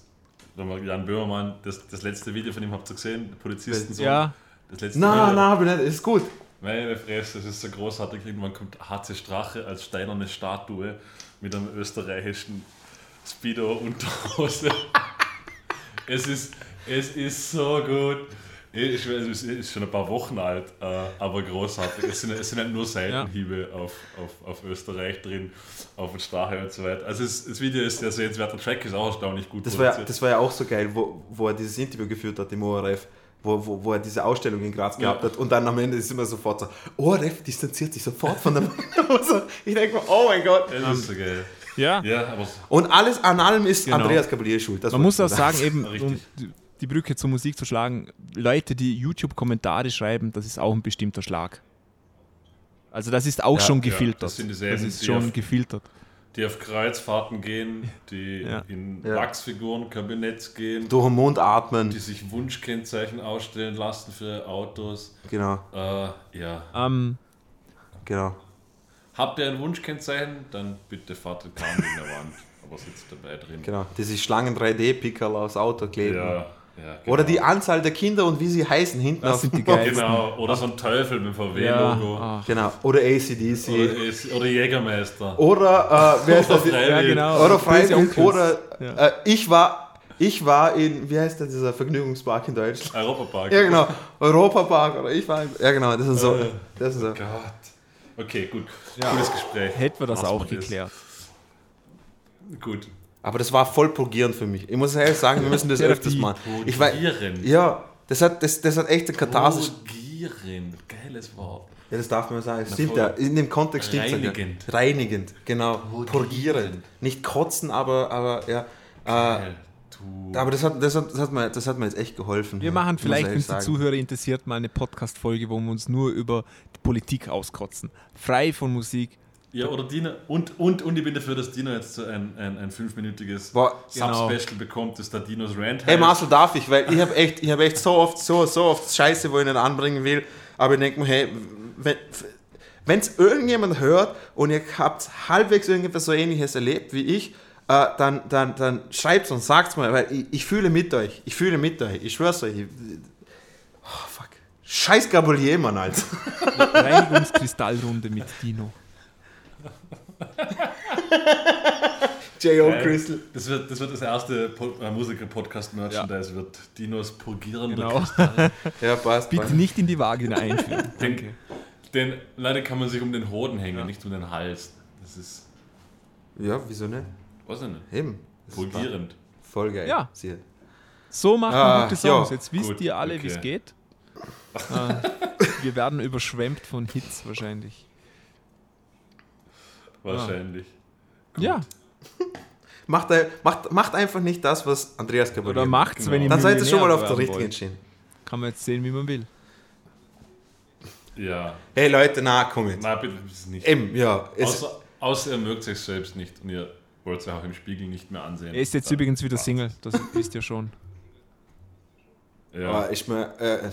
Wow, dass er überhaupt mal eine gefunden hat. Helene Fischer hat sich auch von Florian Silbereisen getrennt. Ja, ist das schon ewig her, Mann. Also, oder? Ist schon ewig. Ja, hast du nicht gesehen, dass die deutsche Der Berliner Verkehrsverbund, das habe ich nämlich gesehen, als ich unten war, da war ich gerade in Berlin und der Deutsche Verkehrsverbund hat geschrieben, also in den U-Bahnen, da gibt es ja auch diese Infoscreens, oder wie bei euch, wo immer so News sind, ja, und genau, da ist gestanden, ja.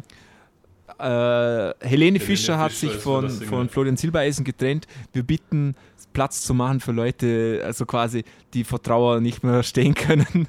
Also Platz für so, ich kann es nicht erklären. Gut. Reviews. Oh mein Aber das Gott, waren super Witze, ich kann keine Witze erzählen. Ich habe da eine Behinderung. Okay. Gut. Nein, ich verstehe nur nicht, dass man extra so ein Trara draus macht oder sowas. Ist doch scheißegal, Mann. Ja, das war ja nur... Ja, ich würde sie schon nehmen. Ha? Ich würde sie schon nehmen. Die Helene. Bitte was? Ja. Das Geld. Ja, die ist, ja, glaube ich, unter den Top 20 weltweit, Mann. Kind von Hässlichkeit ist es auch keines? Ja, bitte. Also ich wollte nur, ich bin empört über die Formulierung ihrer Aussage. Chauvinist. Wie soll es denn formulieren? Genau. Dass ich sie nehmen würde. Ja.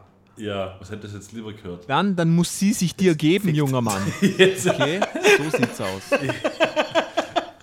Sorry, was? Dann muss sie sich dir geben. Du Chauvinistenschwein. Ja. Genau. Sie soll... Richtig.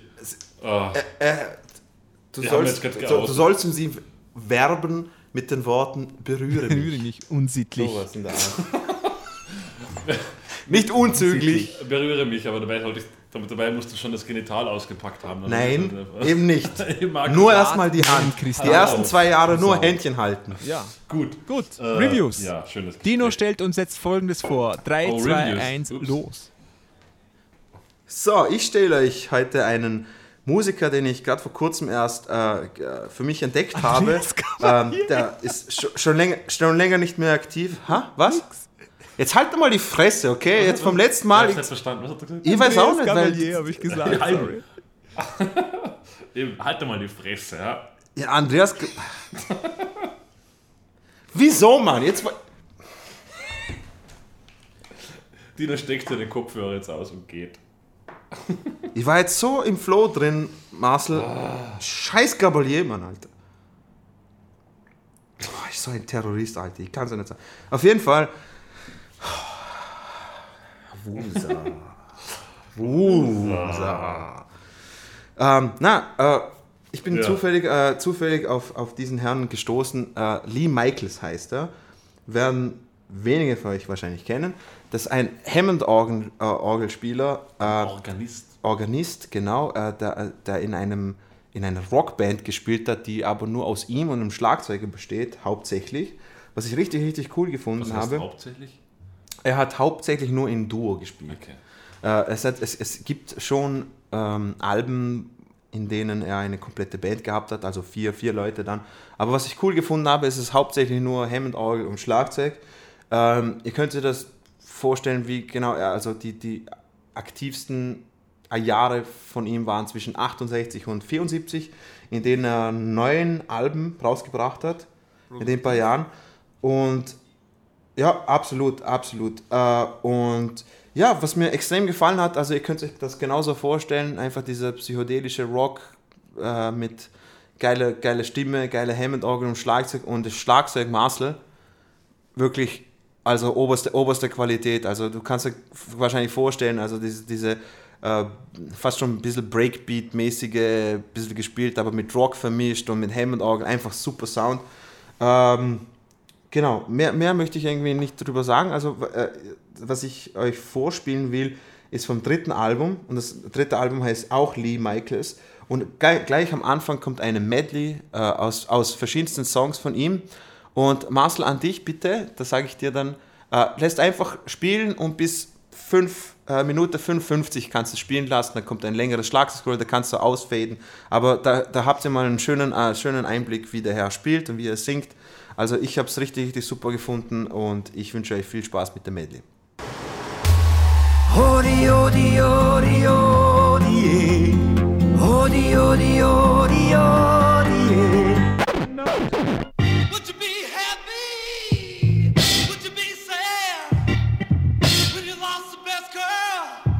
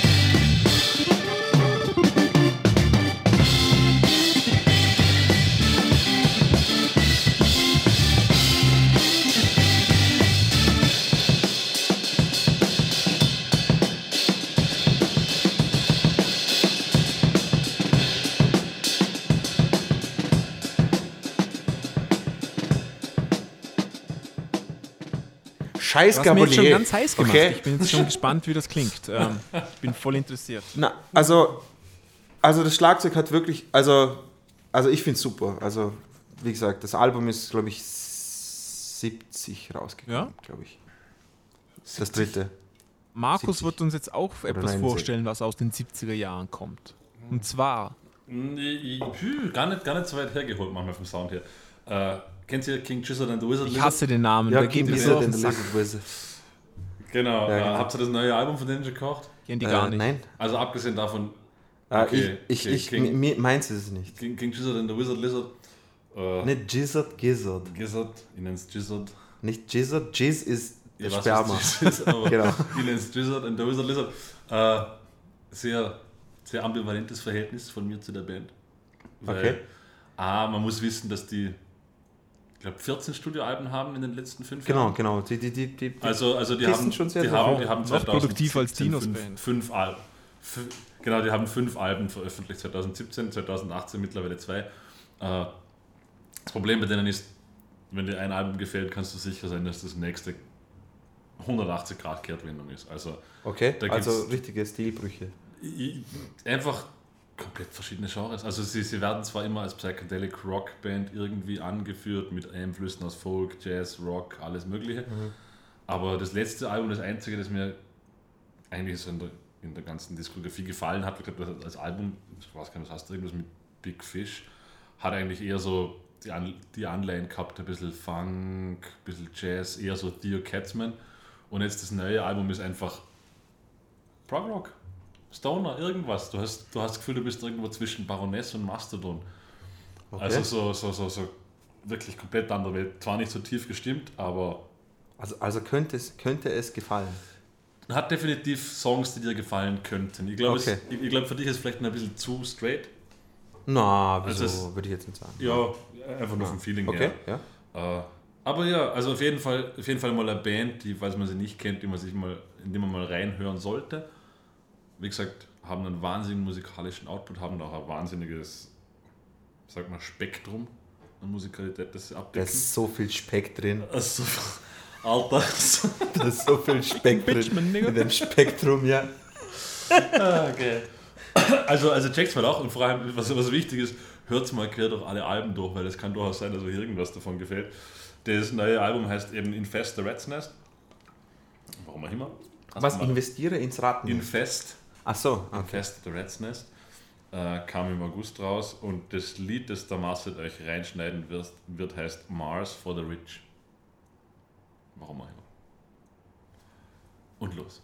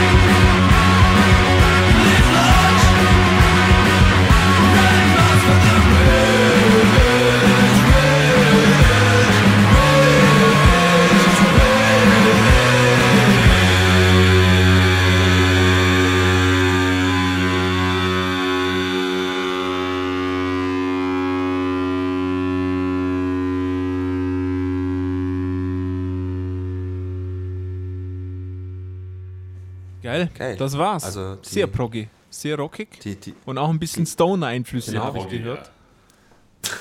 Ja. Und sehr marsig. Also das Karamell ist richtig rausgeflossen. Genau. Lecker. Ja, Erdnuss weniger. Wer weniger Mars hat weniger. Kennt ihr noch die alte Mars-Werbung, wo er so in das Kloster geht und dann das Foto in die Tonne, mit dem Song? Kindheitserinnerungen. Ja. Ich stelle euch jetzt auch etwas aus den 70er Jahren vor. Und zwar... Jetzt aber, das müsst ihr mal sagen, dann machen wir doch gleich so 70er. Ja, eben, ja. Wir müssen mal so, wie nennt man das? Kultalben, was? Das ist so Evergreens vorstellen. Kult-Classics. Ja, also habe ich schon 10.000 Mal vorgeschlagen, ihr Pisser. Aber ihr wollt es ja nicht. Außerdem, du hast nie Zeit. Und du lebst mir nicht mehr. Das stimmt, aber das können wir nicht hier besprechen. Doch. Marcel, bitte. Hiroshi Suzuki, der baut auch Motorräder, falls ihr das wisst. Honda. Und der hat ein Album in 1975 veröffentlicht namens Cat. Ist ja... Katze. Aha. Katze, genau. Katze. Namens Cat. Ja, okay. Ist das dieser Jazz-Musiker? Genau, Posaunist, Jazz-Posaunist. Und das ist... Boah, cool, ich glaube, da kenne ich es. Was ich weiß. Ja, ich habe es dir mal gezeigt, darum.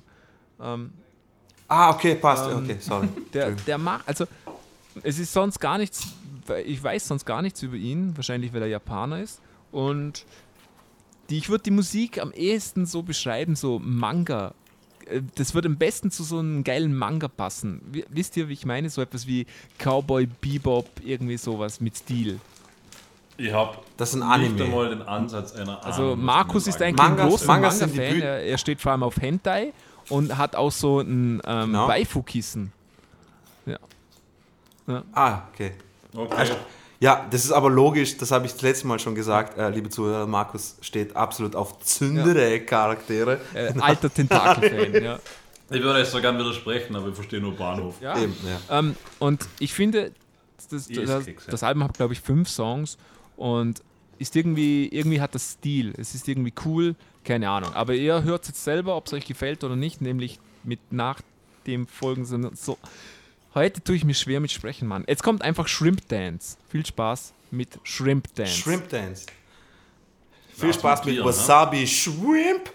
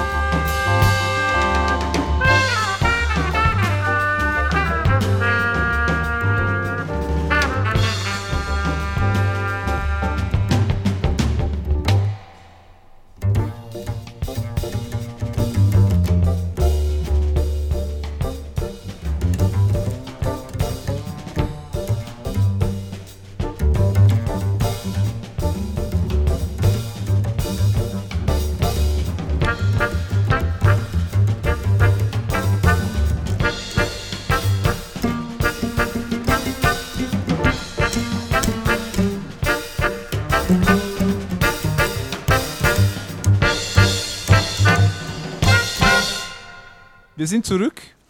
Shrimp Dance wird übrigens auch eine Orgie unter Japanern genannt. Das wird als Shrimp Dance bezeichnet. Oh. Echt? So wie Soup Kitchen? Genau. Das sind Orgie unter Obdachlosen. Okay. Das könnte jetzt auch ein Witz von den Böse Onkels-Fans gewesen sein. Genau. Dann haben wir das geklärt. Ja. Oh ja. Das war's. Jetzt war's tief. Das nächste Mal kommt der Polit-Podcast dann von uns. Oder Rand mit Dino, eines von beiden. Ja, an der Stelle wollte ich nur kurz mal sagen, Felix, nochmal danke fürs Themenvorschlagen und sowas. Wie ihr seht, wir geben uns Mühe, dass wir wirklich alle Themen, die ihr uns vorschlägt, auch durchmachen. Und wir versuchen auch sachlich dabei zu bleiben, auch wenn wir jetzt am Schluss ein bisschen auf den österreichischen Terroristen da gekommen sind. Schreibt es uns einfach unter musikerpodcast@gmail.com, oder? Ah, boah, geil, einmal habe ich es mir gemerkt. Und YouTube kann man auch schreiben? Nein, da kann man YouTube nicht, da veröffentliche ich keine Videos mehr, sondern halt nur ich und der Marcel. Aber genau, oder ihr könnt es auf die Facebook-Seite schreiben oder uns schreiben oder wie auch immer. Falls ihr Themenvorschläge habt. musikerpodcast/1273DF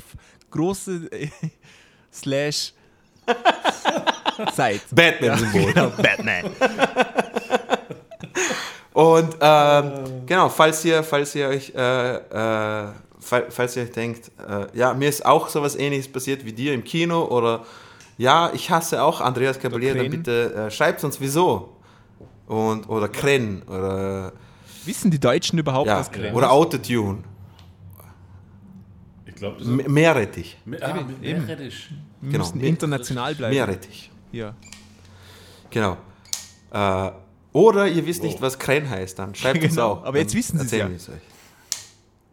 Richtig. Genau. Oder auf jeden Fall, vielen Dank, Felix. Ich hoffe, ihr hattet auch allen Spaß. Ich hatte mal Spaß. Also es hat mir extrem geholfen. Du siehst auch jetzt erleichtert. Jetzt kann ich mal schön, muss ich sagen. Absolut. Als ob ich 3 Kilo geschissen hätte jetzt ungefähr. Jetzt kann ich beruhigt ins Wochenende gehen und kann mir heute ruhigen Gewissens sein ansaufen. Und vielleicht darfst du vergessen, was mir in dieser Woche passiert ist. Das ist schön. Und habe ich schon 3-mal erledigt, bevor ich der glüht schon. Da ist der Art voll. Der glüht schon, ja, in dem Fall. Geil. Danke, dass ihr wieder dabei wart und wir wünschen euch noch einen schönen Tag. Auf Tschüss. Ein baldiges.